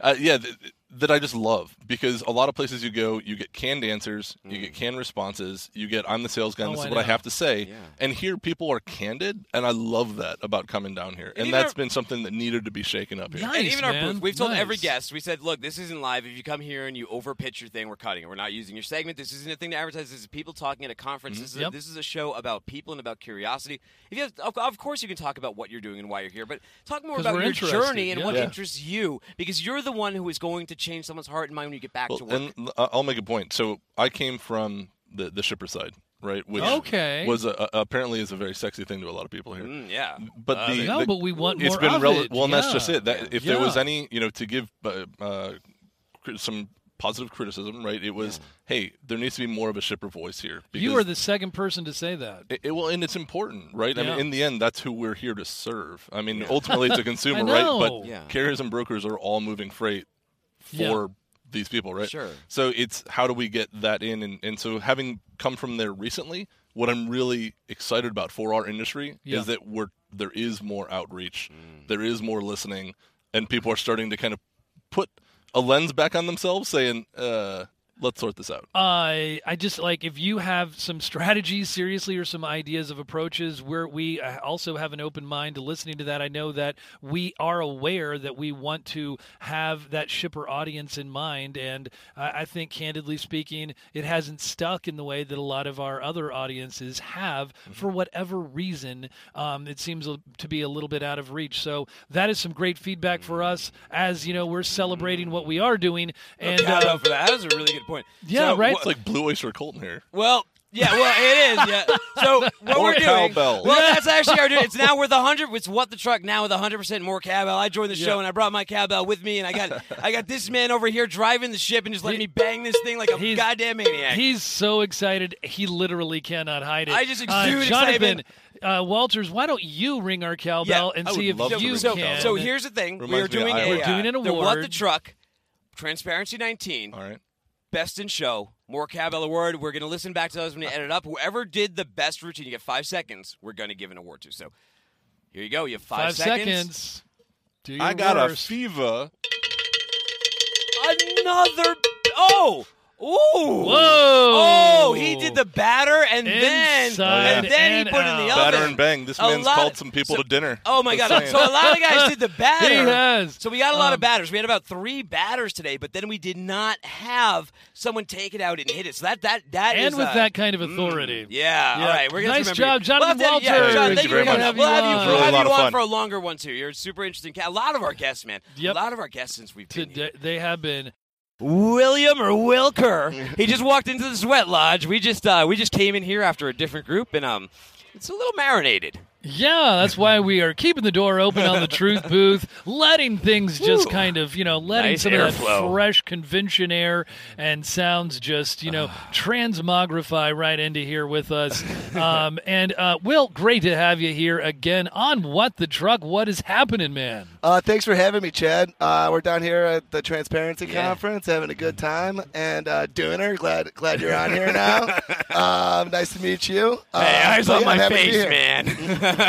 Yeah, so uh, one of the things uh, I think, Will, um, you know, there's a lot of uh, great reasons to be a transparency, a lot of fun things happening. Um, what, what what's one of the main reasons that you you come? Well, the the main reason is to see all the technology demos from all the new all the new startups and all the more established companies. See what everybody's marketing. See what everybody's doing. Did you see Kinda anything- Use it as a benchmark to measure ourselves against. And Did Really? you did you see a measuring stick out there? Like, uh, did you see any ones you're really excited about? Yeah, I good thought, ideas. I thought there was a lot of really impressive things. I thought the uh, the Transflo, Yeah. uh, the Transflo one was really good. Okay. probably, probably going to talk to them. Mm. Um, TriumphPay, Yeah. with, uh, carrier the carrier app, unbelievable. Need Uh-huh. that. We already work with them, but Yeah. um, that was a really cool demo. And then you know the lean staffing guys in Colombia have uh, they're Oh. they're uh, They're in Colombia. yeah, they're in Colombia. They uh, they they did a demo of like how you can like manage your team from abroad, and it's really really cool. How many demos have you absorbed over the past um, couple of days so far? Probably like what, like fifteen so far, something like that. Okay. Maybe, maybe eighteen. So, yeah, it- yeah. yeah. A lot of action for We, sure. see, we need to ask him because we've been like so we've been working the whole day, so we're usually in this booth, so we don't get to hear it. So we, we get all this second-hand knowledge. But let's talk about Edge Logistics for a second here, because you're in the booth. So let's give a little plug. To, Sure, to. Edge Logistics. What does Edge Logistics do, and like how would you benefit from technology and this transparency that we're talking about? and where are you guys based? We're based in Chicago, Illinois. Uh, we, That is a theme for Ooh, today. So many Chicago. we also just opened a Detroit office as well, which we're really excited about. Um, but yeah, we're a third-party logistics company, uh, Mm. predominantly full truckload freight brokerage. We operate a large number of different uh, equipment types Yeah. and different industry verticals. A lot of food and beverage, a lot of industrial, medical devices, stuff like that. I'm glad you clarified too, because in like three in our business, Yeah. there there's so many different perspectives, and like when you say 3PL, it's such a broad term. There's Oh, some yeah. that very much focus on We, we ocean do freight. we do that on purpose. You know, yeah, to keep everybody confused. So with you guys, is sort of the do you do an ocean freight component, but it's not really a no, core uh, focus? we're we're domestic. Okay, Uh, totally yeah, domestic. Totally domestic. We do do LTL as well, uh, Yeah. but we're we're about ninety eight percent full truckload. yeah, is it why is why did the why is the business model based that way? Just out of curiosity. Um, you know the higher revenue per load. Yeah. You know, you know you have to do less work to make more money. Like that that, that, that kind of thing. Well, you the only, the only reason I ask is because visionary speaker Brad Jacobs kind of said the opposite for XPO. Like they stay in the LTL side, Right. and they asked him if they were going to get in full truckload, and he said for them they had a harder time recognizing revenue in for just for them, right, in that full Right. truckload space. So XPO is a little bit of a different resource set than we have. Um, you know, for us, it's a lot easier to be competitive pricing wise on the truckload side than the LTL side. When when you don't have the big the big volume. Um, and you don't have the you know best in class rates like XPO or some of the other majors. Yeah. um, it's very difficult to compete in the enterprise Yeah. LTL business, and we don't do a lot of. We're not very transactional. We're mostly like an enterprise solution. Okay, uh, so it's like 360. Yeah. So you're you're Yeah. doing a lot more than just trying to get singular transactions. Right. Yeah, we don't. We, we do do singular transactions, and we do use one-off carriers every once in a while. But the the meat of our business is contracted. And, uh, and freight. without full automation, because I've been on the ocean side, and the, the, the hardest type of business to do and the lowest revenue when I was on sales there was the transactional side because you're always having to go out and source things, and it's a pain in the butt to get the power of attorney, especially for ocean overseas, and then like you're fighting over brokerage, then you're fighting over the inland, and if they just wanted the ocean, there's really no margin. Like so, as a sales guy, you're getting like maybe 15 bucks a transaction Yeah. for like three hours of work. So where are you guys at the automation space? Because I imagine in trucking, automation is really the accelerator of revenue, right? Yeah, dude, I'm glad you asked about that. We uh, we're doing some really exciting new uh, technology development on the automation side. Uh, last week, we we uh, we had 27% of our transactions fully automated uh, in terms of carrier matching. You know, we That's still have actually to send, pretty good. Still have to send you know documents and all that, but in terms of finding a load and a carrier, getting them to agree on price, Right. we uh, we we did 27% through this through the Um, matching software. I remember actually uh, a while ago when we talked. I believe it was at the McLeod conference. Mm-hmm. I don't know how many months ago that was. You were talking about like the rate per transaction per broker. Yes. How many you were looking for increased efficiencies there? Like, uh, and I think that you were at a pretty high level already. Ha- has that increased? Where It- it where, has. We, Where, um, where were you and where where? Our you, where, ultimate goal is to is to be doing about 100 loads a day per broker. Wow. Um, right now we're more in the 40 45 area, which is you know much better than it was five six years ago when I first started doing this. when when it was um, only like five or six. A yeah, day, five or right? six a day. Yeah. So Yeah. you know the ultimate goal is to use automation and technology and partnership with carriers to get more loads booked every day per broker. So, Will, what what I've been noticing lately on like boards like Rate Per Mile Masters, where you can really see like truckers give their feedback, is a lot of them are really starting to love Uber Freight because they know they can guarantee a load for three days. They know they're going to get paid by Uber Freight in three days. Even though it's transactional, they can go right into a window and like they're servicing that space better than I think a lot of the legacy 3PLs were. So, what are you guys kind of doing to that end to, for, in terms of the customer service to make your transactions with truckers that much easier? we uh we, we've noticed a lot of the things that they're doing, and we're trying to implement some of those strategies into our business as well. Uh, the, the the biggest one that pops to my mind is the email marketing. Um, we we we send out over like sixty thousand load offers a day to our to our carrier base. We have over thirty thousand active carriers. Who are you, um, who are we're you trying to get- using for that? Do you use a, a, a, a MailChimp? um, well, I mean, I know, I, I know that there's um, Parade is trying to do something um, with like really automating email. Yeah, it's it's Parade's product is pretty cool, and and one thing that they're really good at is they uh, is, is data mining on the on the click data. Okay. and uh, and and we're kind of trying to do a similar similar tactic. Um, but but for us, it's all about it's all about branding, right? Okay. So we want our our loads to be branded with our, our logos, our culture, um, our carriers to be familiar with the lanes and, and, and all that. Yeah. And it's all about the tar- targeted marketing, right? So you know we run a an algorithm that matches carriers to loads based on historical patterns, predominantly. You know, the biggest weighted one is if they've done the load before. I, I was going to say, I think it's great. Yeah. I think it's great that you're recognizing email is a very good channel to reach carriers and truckers because even though uh, the carrier space, a lot of legacy carriers are way behind. It's like it, we've said it before. It's like 1995. But the thing that I, the misconception is, I think people also try to apply that to truckers, but they're completely wrong. Every single trucker I've ever met has a smartphone. Yeah. Every single trucker I've ever, ever met knows how to use FaceTime. He knows how to use the call button. He knows how to use email, and at least knows how to use a couple apps. So they're very connected. Extremely, extremely connected, Extremely connected. It's been a huge improvement in the last five years or so. Um, you know, you got to give credit to a lot of the of the bigger the bigger power players who have gotten these apps and these and these uh, you know load proprietary load boards up there. And just the natural like proliferation and ubiquity of the smartphone. Now, I mean, it took a while for everyone to have one in their pocket, and I bet a lot of those guys and like my parents took a long time to adopt it too because they're you know they're just about seventy years old. But now everybody has it. Everybody can send a picture. Everyone can send a movie. So I think it's we got to stop thinking of people in this sort of sense that they don't know how to use like a smartphone. I mean, most Yeah. people understand at least Look, I think I think saying that you know truck drivers don't know how to use technology is one of the la- Yeah. laziest It cop outs in, the- in the history I'm of with freight. you, man. And and, and It's I think offensive It's, and to be honest, I think it's it's crap. It's really you know, offensive. It's, it, it, everybody knows. Everybody's got a phone. Everybody interacts with their with their families, their friends on social I, media. I don't see how, how It's- you'd hardly yeah, function right. any, any other way. Yeah. and they're away from their family more than anybody. So what? Uh, who would want that more? I agree. Than, like where it's the most natural fit possible. Yeah. And one thing I like about the email marketing is that we've we've had there, we've seen some app fatigue, to be honest, in, in the industry. Oh, yeah. You know, every broker's got their own app. Every load board's got their own app. A lot of brokers are posting loads on dozens of different platforms, Yeah. us us included. Yeah. And and and it's just very difficult to have an app be, you know, the cornerstone of your your matching product because it requires the carriers to actively participate. Well, and, and, Yeah. and, and what, what I like about email is you're hitting them in the face with the information, Uh-huh. and and they don't have to go on the app, they don't have to be signed up or anything like that. They just get it. It's Yeah. very it's branded. They know it's us. They know it's an edge load. It's a good load. You're going to get loaded, unloaded. If you're just detention, you're going to get paid. You know, Yeah. it, it, it's just you know. Facebook kind of scared everybody too. I think we're like now everyone thinks every single app is like a Trojan horse for data collection and data capture, and people like I know a lot of people deleted a lot of apps after that stuff came out.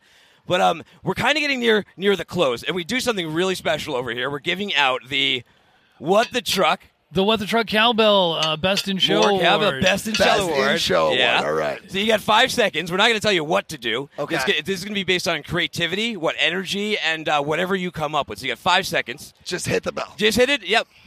Cool ballot. Ooh, I kind of like that's like a that was like a boxing. You went for like, the boxing yeah, match one. know, ready to rumble, right? I liked yeah, it. yeah, It really got some attention of some of the. Uh, um, I scared everybody out there in the conference. yeah, Yeah, the conference attendees. I think everyone's coming here now. They think we're having dinner. Yeah. Uh, well, nice. Hey, well, yeah, yeah. great, great to be here, guys. The- Thanks for having me. Thank again. you, man. Great to have you, anytime, Will right? William Kerr, uh, president of Edge. Yeah, Lo- president, CEO, Edge and Logistics. CEO Yeah, of Chicago, Edge Illinois. Logistics, ladies and gentlemen. We got Kate Juliao in studio now. She's taking up the seat next from TriumphPay. I think you may have sponsored our show a time or two. Uh, absolutely, yes, we have, and proud to do it. Oh well, Oh, thank yeah. you. So, uh, d- so you listen to the program from time to time. Oh, absolutely, yes. And Well- definitely follow you guys on LinkedIn, all the social media sites. Thanks, thanks for sharing the love. It's great to have you on. Like what? Like I mean, I've just I, I've been so excited uh, about what is happening at Transparency 19. My energy level may may have ebbed a tiny bit here at the end of the second day, pre barbecue.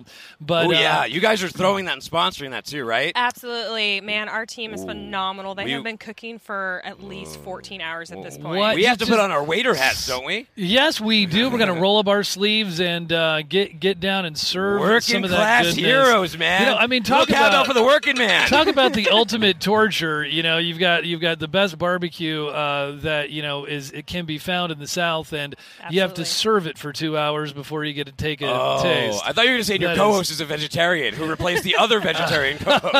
That's right. We, you- that is one of the prerequisites of uh, of my co-host. He's Got to be a be a vegetarian.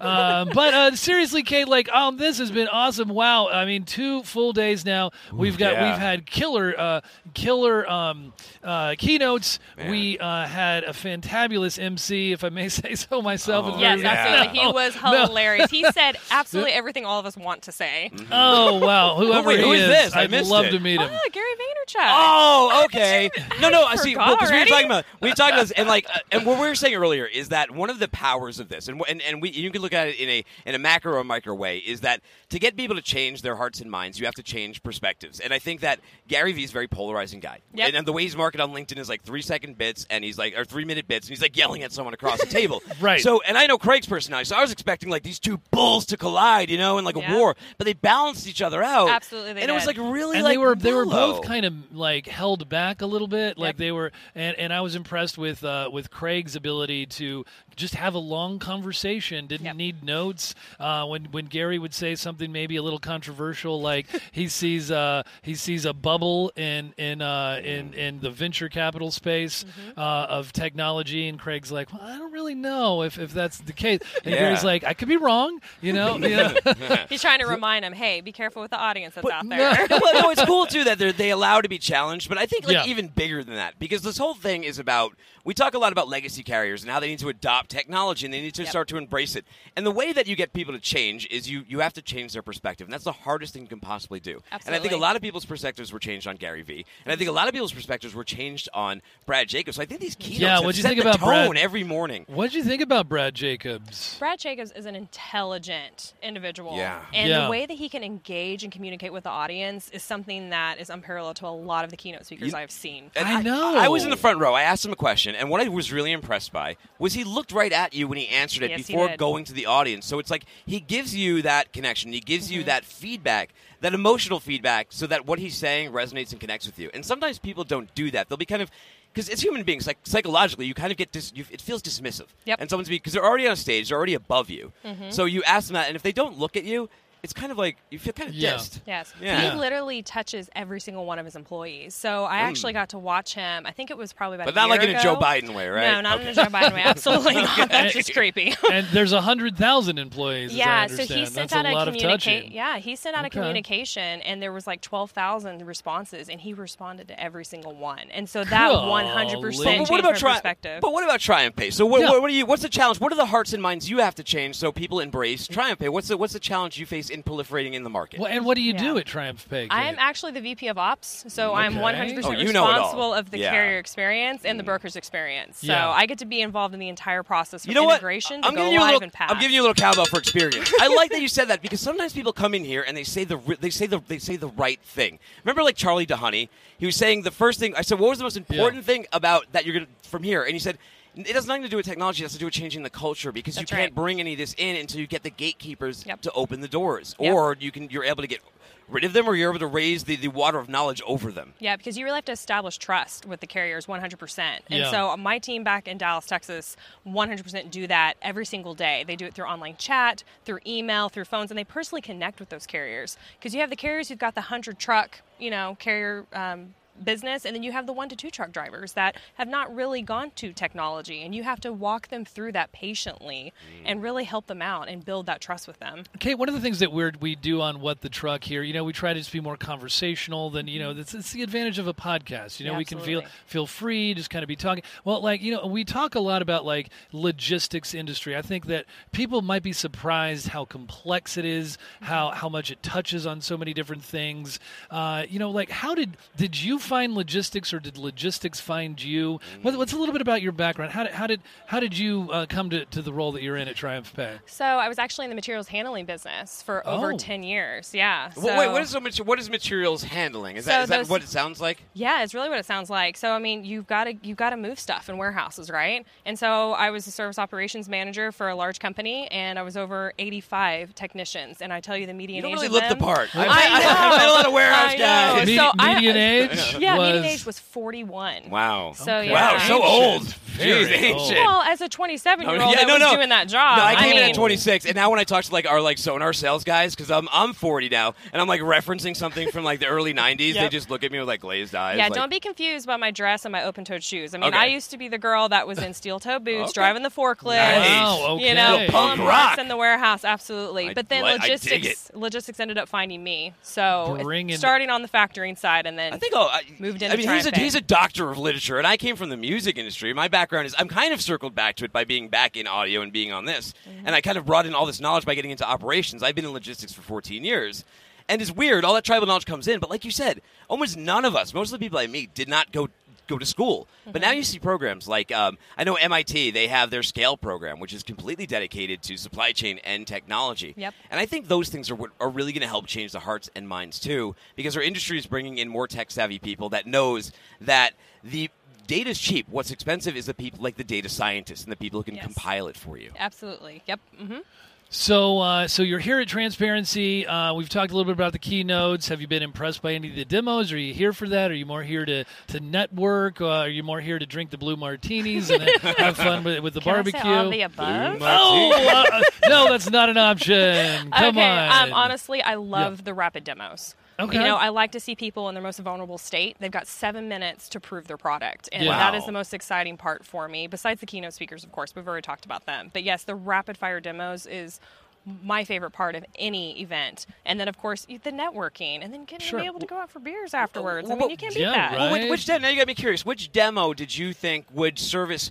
could accent or service or work in parallel to TriumphPay really well? Like, what were you like? Wow, that's a really good idea, and I can see the application Yeah. of it. Well, how many have you absorbed, by the way, over the past two days? I think there've been 40, right? Yes, and unfortunately, Whoa. I only got to go to like half a dozen of them. So, Okay. I mean, every one of them brings a little bit something different. Yeah. Um, and I can see that uh, some of them actually really focus on the people. You know, like I know Lean Staffing was here, and they were kind of showing out what they're doing them, with Columbia and able to watch emotions of people. So I thought that was really interesting. That really is. I like that psychology. I like that people are getting that you have to put context to data because otherwise it's just ones and 0s and numbers. It doesn't mean anything. Yeah. That was like when Charlie was in here, or no, it wasn't Charlie. It was uh, oh, it was Jeff, right? We had Jeff in there from um, Lane Shifter. I forget exactly what the name is. Baer. Baer. But he was talking Yeah. about how the they have this data in working with truckers, but you have to contextualize it. Otherwise, like, what is the meaning of it? Because otherwise, you can be really draconian when you just look at a flat number, Yes. and you can make mistakes because it's it's not truth, and people are emotional, and there are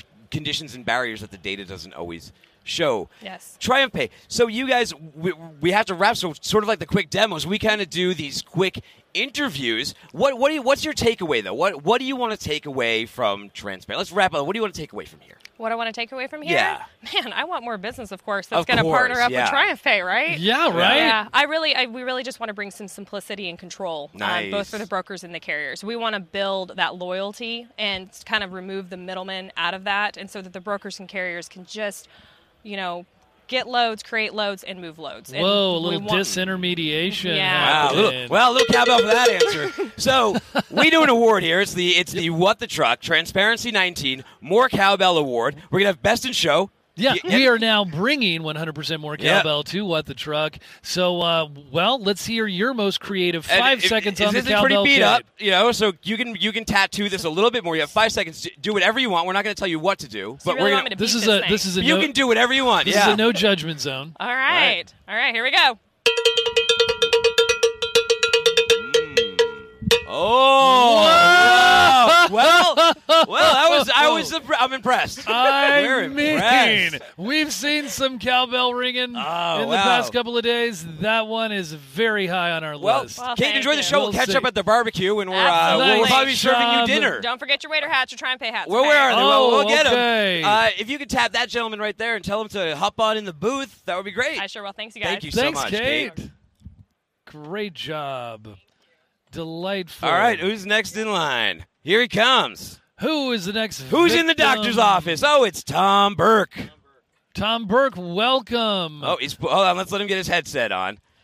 Tommy, where are you coming us from? DrayMaster Inc., right? Yes, sir. Whoa, how you enjoying this thing out here? Isn't this, is, is this like any conference you've ever been to? It's absolutely amazing. It's my second year here, Yeah. and it just keeps getting better and better every year. Thanks for the support and for coming. Like what you know, there's a lot of things going on here. It's been an exciting couple of days. Um, you're probably weary of absorbing all kinds of stimulating content, but you know, right now, if like what's simmering at the top, what's stuck with you? Yeah, you know, it's the amount of uh, tech that's coming into this transportation area that we've been uh, all working in for many years that has been so dry of technology. Yes. And it's uh, it's absolutely amazing. Uh, I've been in the business for about 35 years. Okay. And all in the intermodal side and the transportation, and it's really great to start seeing that uh, we're starting to embrace some technology here because it's Right. uh, long overdue. We've Yeah. been we've been talking a lot about it here, uh, you know, over the uh, over the past couple of days. That's what we're all about here at Transparency. You want to tell us a little bit about what DrayMaster does? Give us a little context. Well, yeah, and, and also when you're doing it, tell because you said it's long overdue. So bring us a context. Yeah. So why did you form DrayMaster, and what is the challenge you were looking at the market and you want people to wake up and realize? Yeah, so I owned a trucking company from 2002 to 2012. We had 400 trucks, nine offices across the United States, and we were managing all of the intermodal rates and quoting on a, on a manual basis, costing us a ton of money. Everything was on a single Excel spreadsheet, nine Oh, tabs wow. across Yeah. the bottom, and uh, you know, 15 XL ninety seven, right? Oh my God! XLS yeah. ninety seven. Yeah, yeah. It uh, it seems to be the uh, the uh, the, The old standard, the right? old the old uh, uh, tech standard for this business. yeah. Um, and you know the sad part is is that as a trucking company owner, we shared that spreadsheet with all of our competitors. Um, not freely, but in the background, because when we sent our rates to customers, Okay. customers would then share those rates. So when I sold the trucking company, I said there's got to be a better way of doing this. So and uh, so we created DrayMaster, which is a platform that takes truckers' tariffs, uh, intermodal tariffs in, in particular, and we upload them into the into the platform. And from that point on, that trucking company never ever shares all of their rate and all of their rate intelligence in one Excel spreadsheet ever again. Their customers now come to the platform to get the rates, Yeah. and or they come to us with an API and receive the rates that way. Uh, Chad, I'll put some context for you just to build Yeah, on. So I used to work in sales, and this wasn't a long time ago. This was like 2015, 2016. I was doing sales in this business for a 3PL. And when people would go for a trucking quote, they wouldn't go to like a dashboard or something. They would send they would like send out. Sometimes they would BCC or sometimes they would put everyone. You'd see there's like 20 different 3PLs and carriers, and they'd go for a rate. And like their process was, they would just send out like an email for that. Half the times they didn't even include the right dims, which will drive you mad on that side. and th- and then they'll go with like whoever gets back first. It has nothing to do with with like efficiency or speed. It's really a rate driven thought process that kind of has to change too. So it's not so much about the sharing of the data that was the problem; it was the inefficiency of it. No, I think it was it, the, the sharing was was part of the problem because we had Okay. this Excel spreadsheet that had every ounce of our rate intelligence on it that we had created with all these pricing to all these different points, and we would send those to uh, to customers, and then you know an, another trucking company would want to do business in Kansas City, for example, and they would Uh-huh. call their freight forwarder friend and say, "Hey, can you send me over a tariff for anybody else that's doing business in Kansas City?" And the next thing you know, they had all my rate intelligence in their hands. Well, I think that raises kind of an interesting point because you know we are talking about we are talking about transparency. We're talking about you know agnostic data, data that you know uh, why would our competitors collaborate? Why would we bring it together? But at the same time, there is a sensitivity to you know some having some proprietary control over one's data. Yeah, I, and, and I think that that gets important also for you know depending on the size and the and, and the scale of your company, in the rates that you've negotiated, right, for the particular amount of business that you're providing or the lanes that you're doing business in. So I think that all of those things are important components. Right. But but I think that, that more importantly for our platform on the intermodal side of the business, you know, everything used to be quoted on fuel and line haul Yeah. only.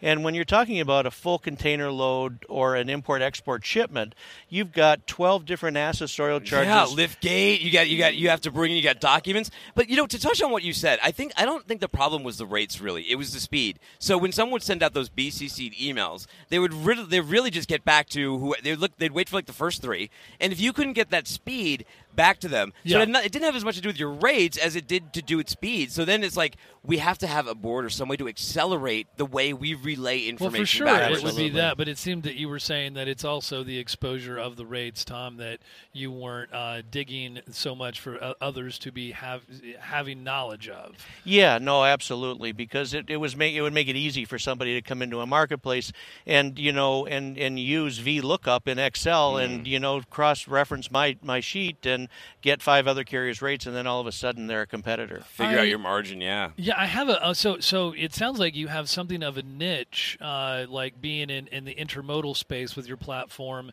Uh, how is it going? Kind of achieving, you know, the the customers are. are do, you find that that it's working out, or or is it is it extremely competitive and and cri- critical mass is going to be an issue? Yeah, so in uh, it- so in this business, adoption is slow, and it still is. I mean, even though we're in this what I would call this uh, this this tech push for Yes, yeah. you know innovation and everything else that's going on, it's still slow.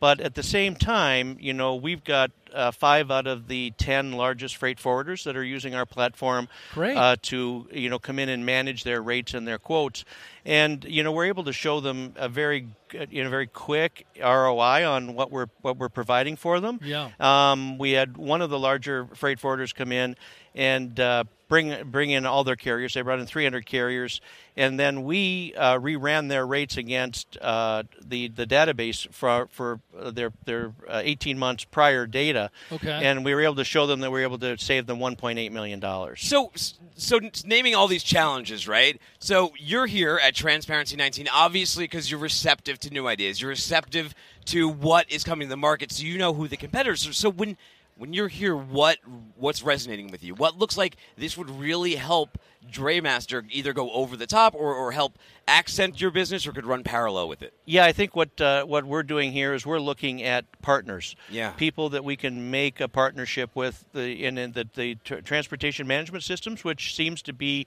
the great deal of uh, of tech that we're seeing in the uh, in the Yes. uh, in the in the uh, in the quick fire, uh, Rapid rapid, fire. yeah. yeah, is uh, so we're looking to be the front end uh, to their TMS system. Have to, you? Yeah, I'm sorry. Go ahead. to, to, to be the front end to replace an antiquated way of them managing rates um, because they've been more concerned about executing the load where we've been more concerned and focused on the rate side of it. Have you been absorbing a lot of these rapid fire demos uh, today? I uh, have. over the past couple of days. Yep. Anything stand out to you so yeah, far? yeah. So no, it it it, it uh, the, there's a lot of uh, what I would call a, a lot of the same that, that we're seeing out there in the TMS side of it, but it's the integration of the Internet of Things and the ELDs and all of the other pieces and components that are going to be making this this huge opportunity now Okay. for people to see the last mile. Well, I that's gotta give you a little exciting. for that, right? He's- yeah, Yeah. he's not naming names, Yeah. but he's he's on the lookout. Well, yeah. Tell that's- them about tell them about the award, man. We are now with uh, Tom. We are now uh, what the truck with 100% more cowbell, and we are having an award. We you get five seconds with the cowbell to do whatever Mm-hmm. you want to do with, and if you win, you will you know the best in show for the cowbell. We're going to give you a an More awar- cowbell award. a more cowbell award. Award, yeah. right. So uh, All Here right. you go. We're not going to tell you what to do. It's up to you. You get five seconds. Five do seconds. your worst. Transparency 19 is the Oh, bomb. wow. Your flattery never hurt. wow. All right. Including Well, that was really good, vocals. Tom. including vocals with it. Okay. Yeah, Oh, yeah. yes. We Um, a disturbance. I know. I know. Yes. Yeah. Um, well, that that must be worth something. Yes. Yeah, Uh, yeah, yeah. absolutely. Thank Absolutely. you, Tom. Yeah, Great thank to you have guys you. too. Really Thank you very appreciate much. Thank you so much, Tom. Great meeting you guys. Yes, you too. Is this is Yes. this Taylor showing up? What's up, Hey, man? Taylor. What are you guys doing to get people talk about Basic Block IO? Because there's a lot of blockchain products out right now, and you're probably noticing that today. You've been to other conferences. Yeah, look, so here's my thought. Like, we'll be the only blockchain company to survive. Mark my words on that. And Oh, wow. and and like and here's why is because Hold on, Ninety- well, cowbell for that. Even if Gun- you're not right, it's a little boldness. The I mean, boldness deserves the a little. gauntlet has been thrown we'll, down. we will I will drop the bombs on 90% of software companies that are here in the trucking industry because they don't actually talk to their customers ever. Okay. Uh, like Yeah. we, I, I truly believe that. I really do. And and the reason is, look, I'm not from trucking at all. Like I have no Okay. background in trucking. Um, you know, I, I see startups kind of like poker, really. Like you get dealt some cards, and being from Nebraska, like I had a couple trucks in my hand, and I said, like, screw it, let's try it. Yeah. Um, yeah. So we went out and researched the industry for a year. Now I don't. I would bet my life that there is no software company here that sold software before they ever laid a line of code. Oh. We sold to over 1,260 drivers before we ever built a single product. Before we ever even laid a single line of Wait, code. how did, how did you? Was it vaporware? We how do you sold literally we sold an idea. We sold like an interactive PowerPoint. That was it. And they knew the crazy part is they knew it wasn't built and they were willing to pay for it so that way we could go build it. So they fronted the cash for us to go Hmm. build this product and they knew it was on blockchain. Well, so why though? Like why? So why were people this sold on this idea? Well, so like I think that the industry is interesting, right? Like a lot of people would say, uh, you know, they need this and they need that, but really, like you ask them, and like, you know, companies are hashing like stupid photos out onto the blockchain for like insurance.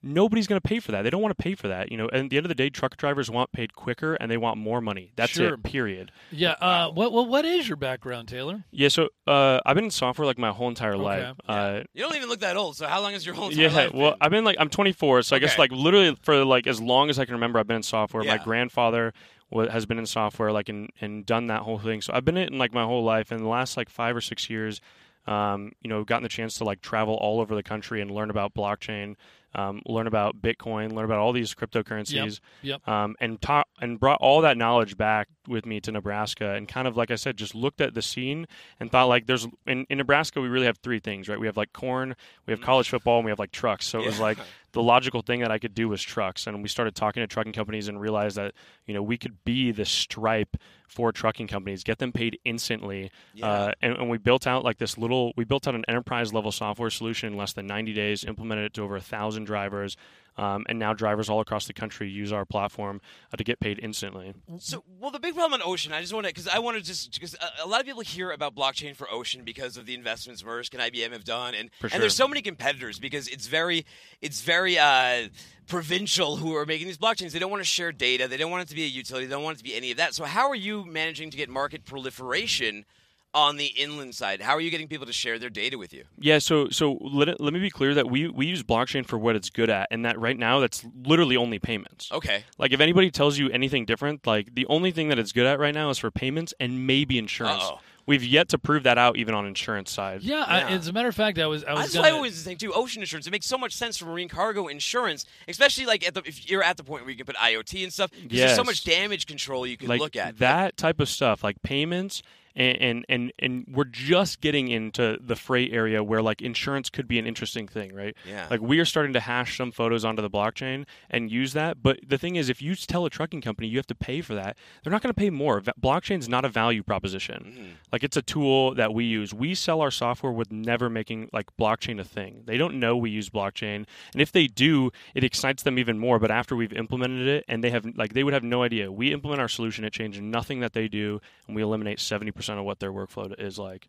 And you know that's how you proliferate with software, right? When it becomes ubiquitous, and people don't think that they're using blockchain. It's just a thing they use. It's an it's an app on the phone, or it's just a process.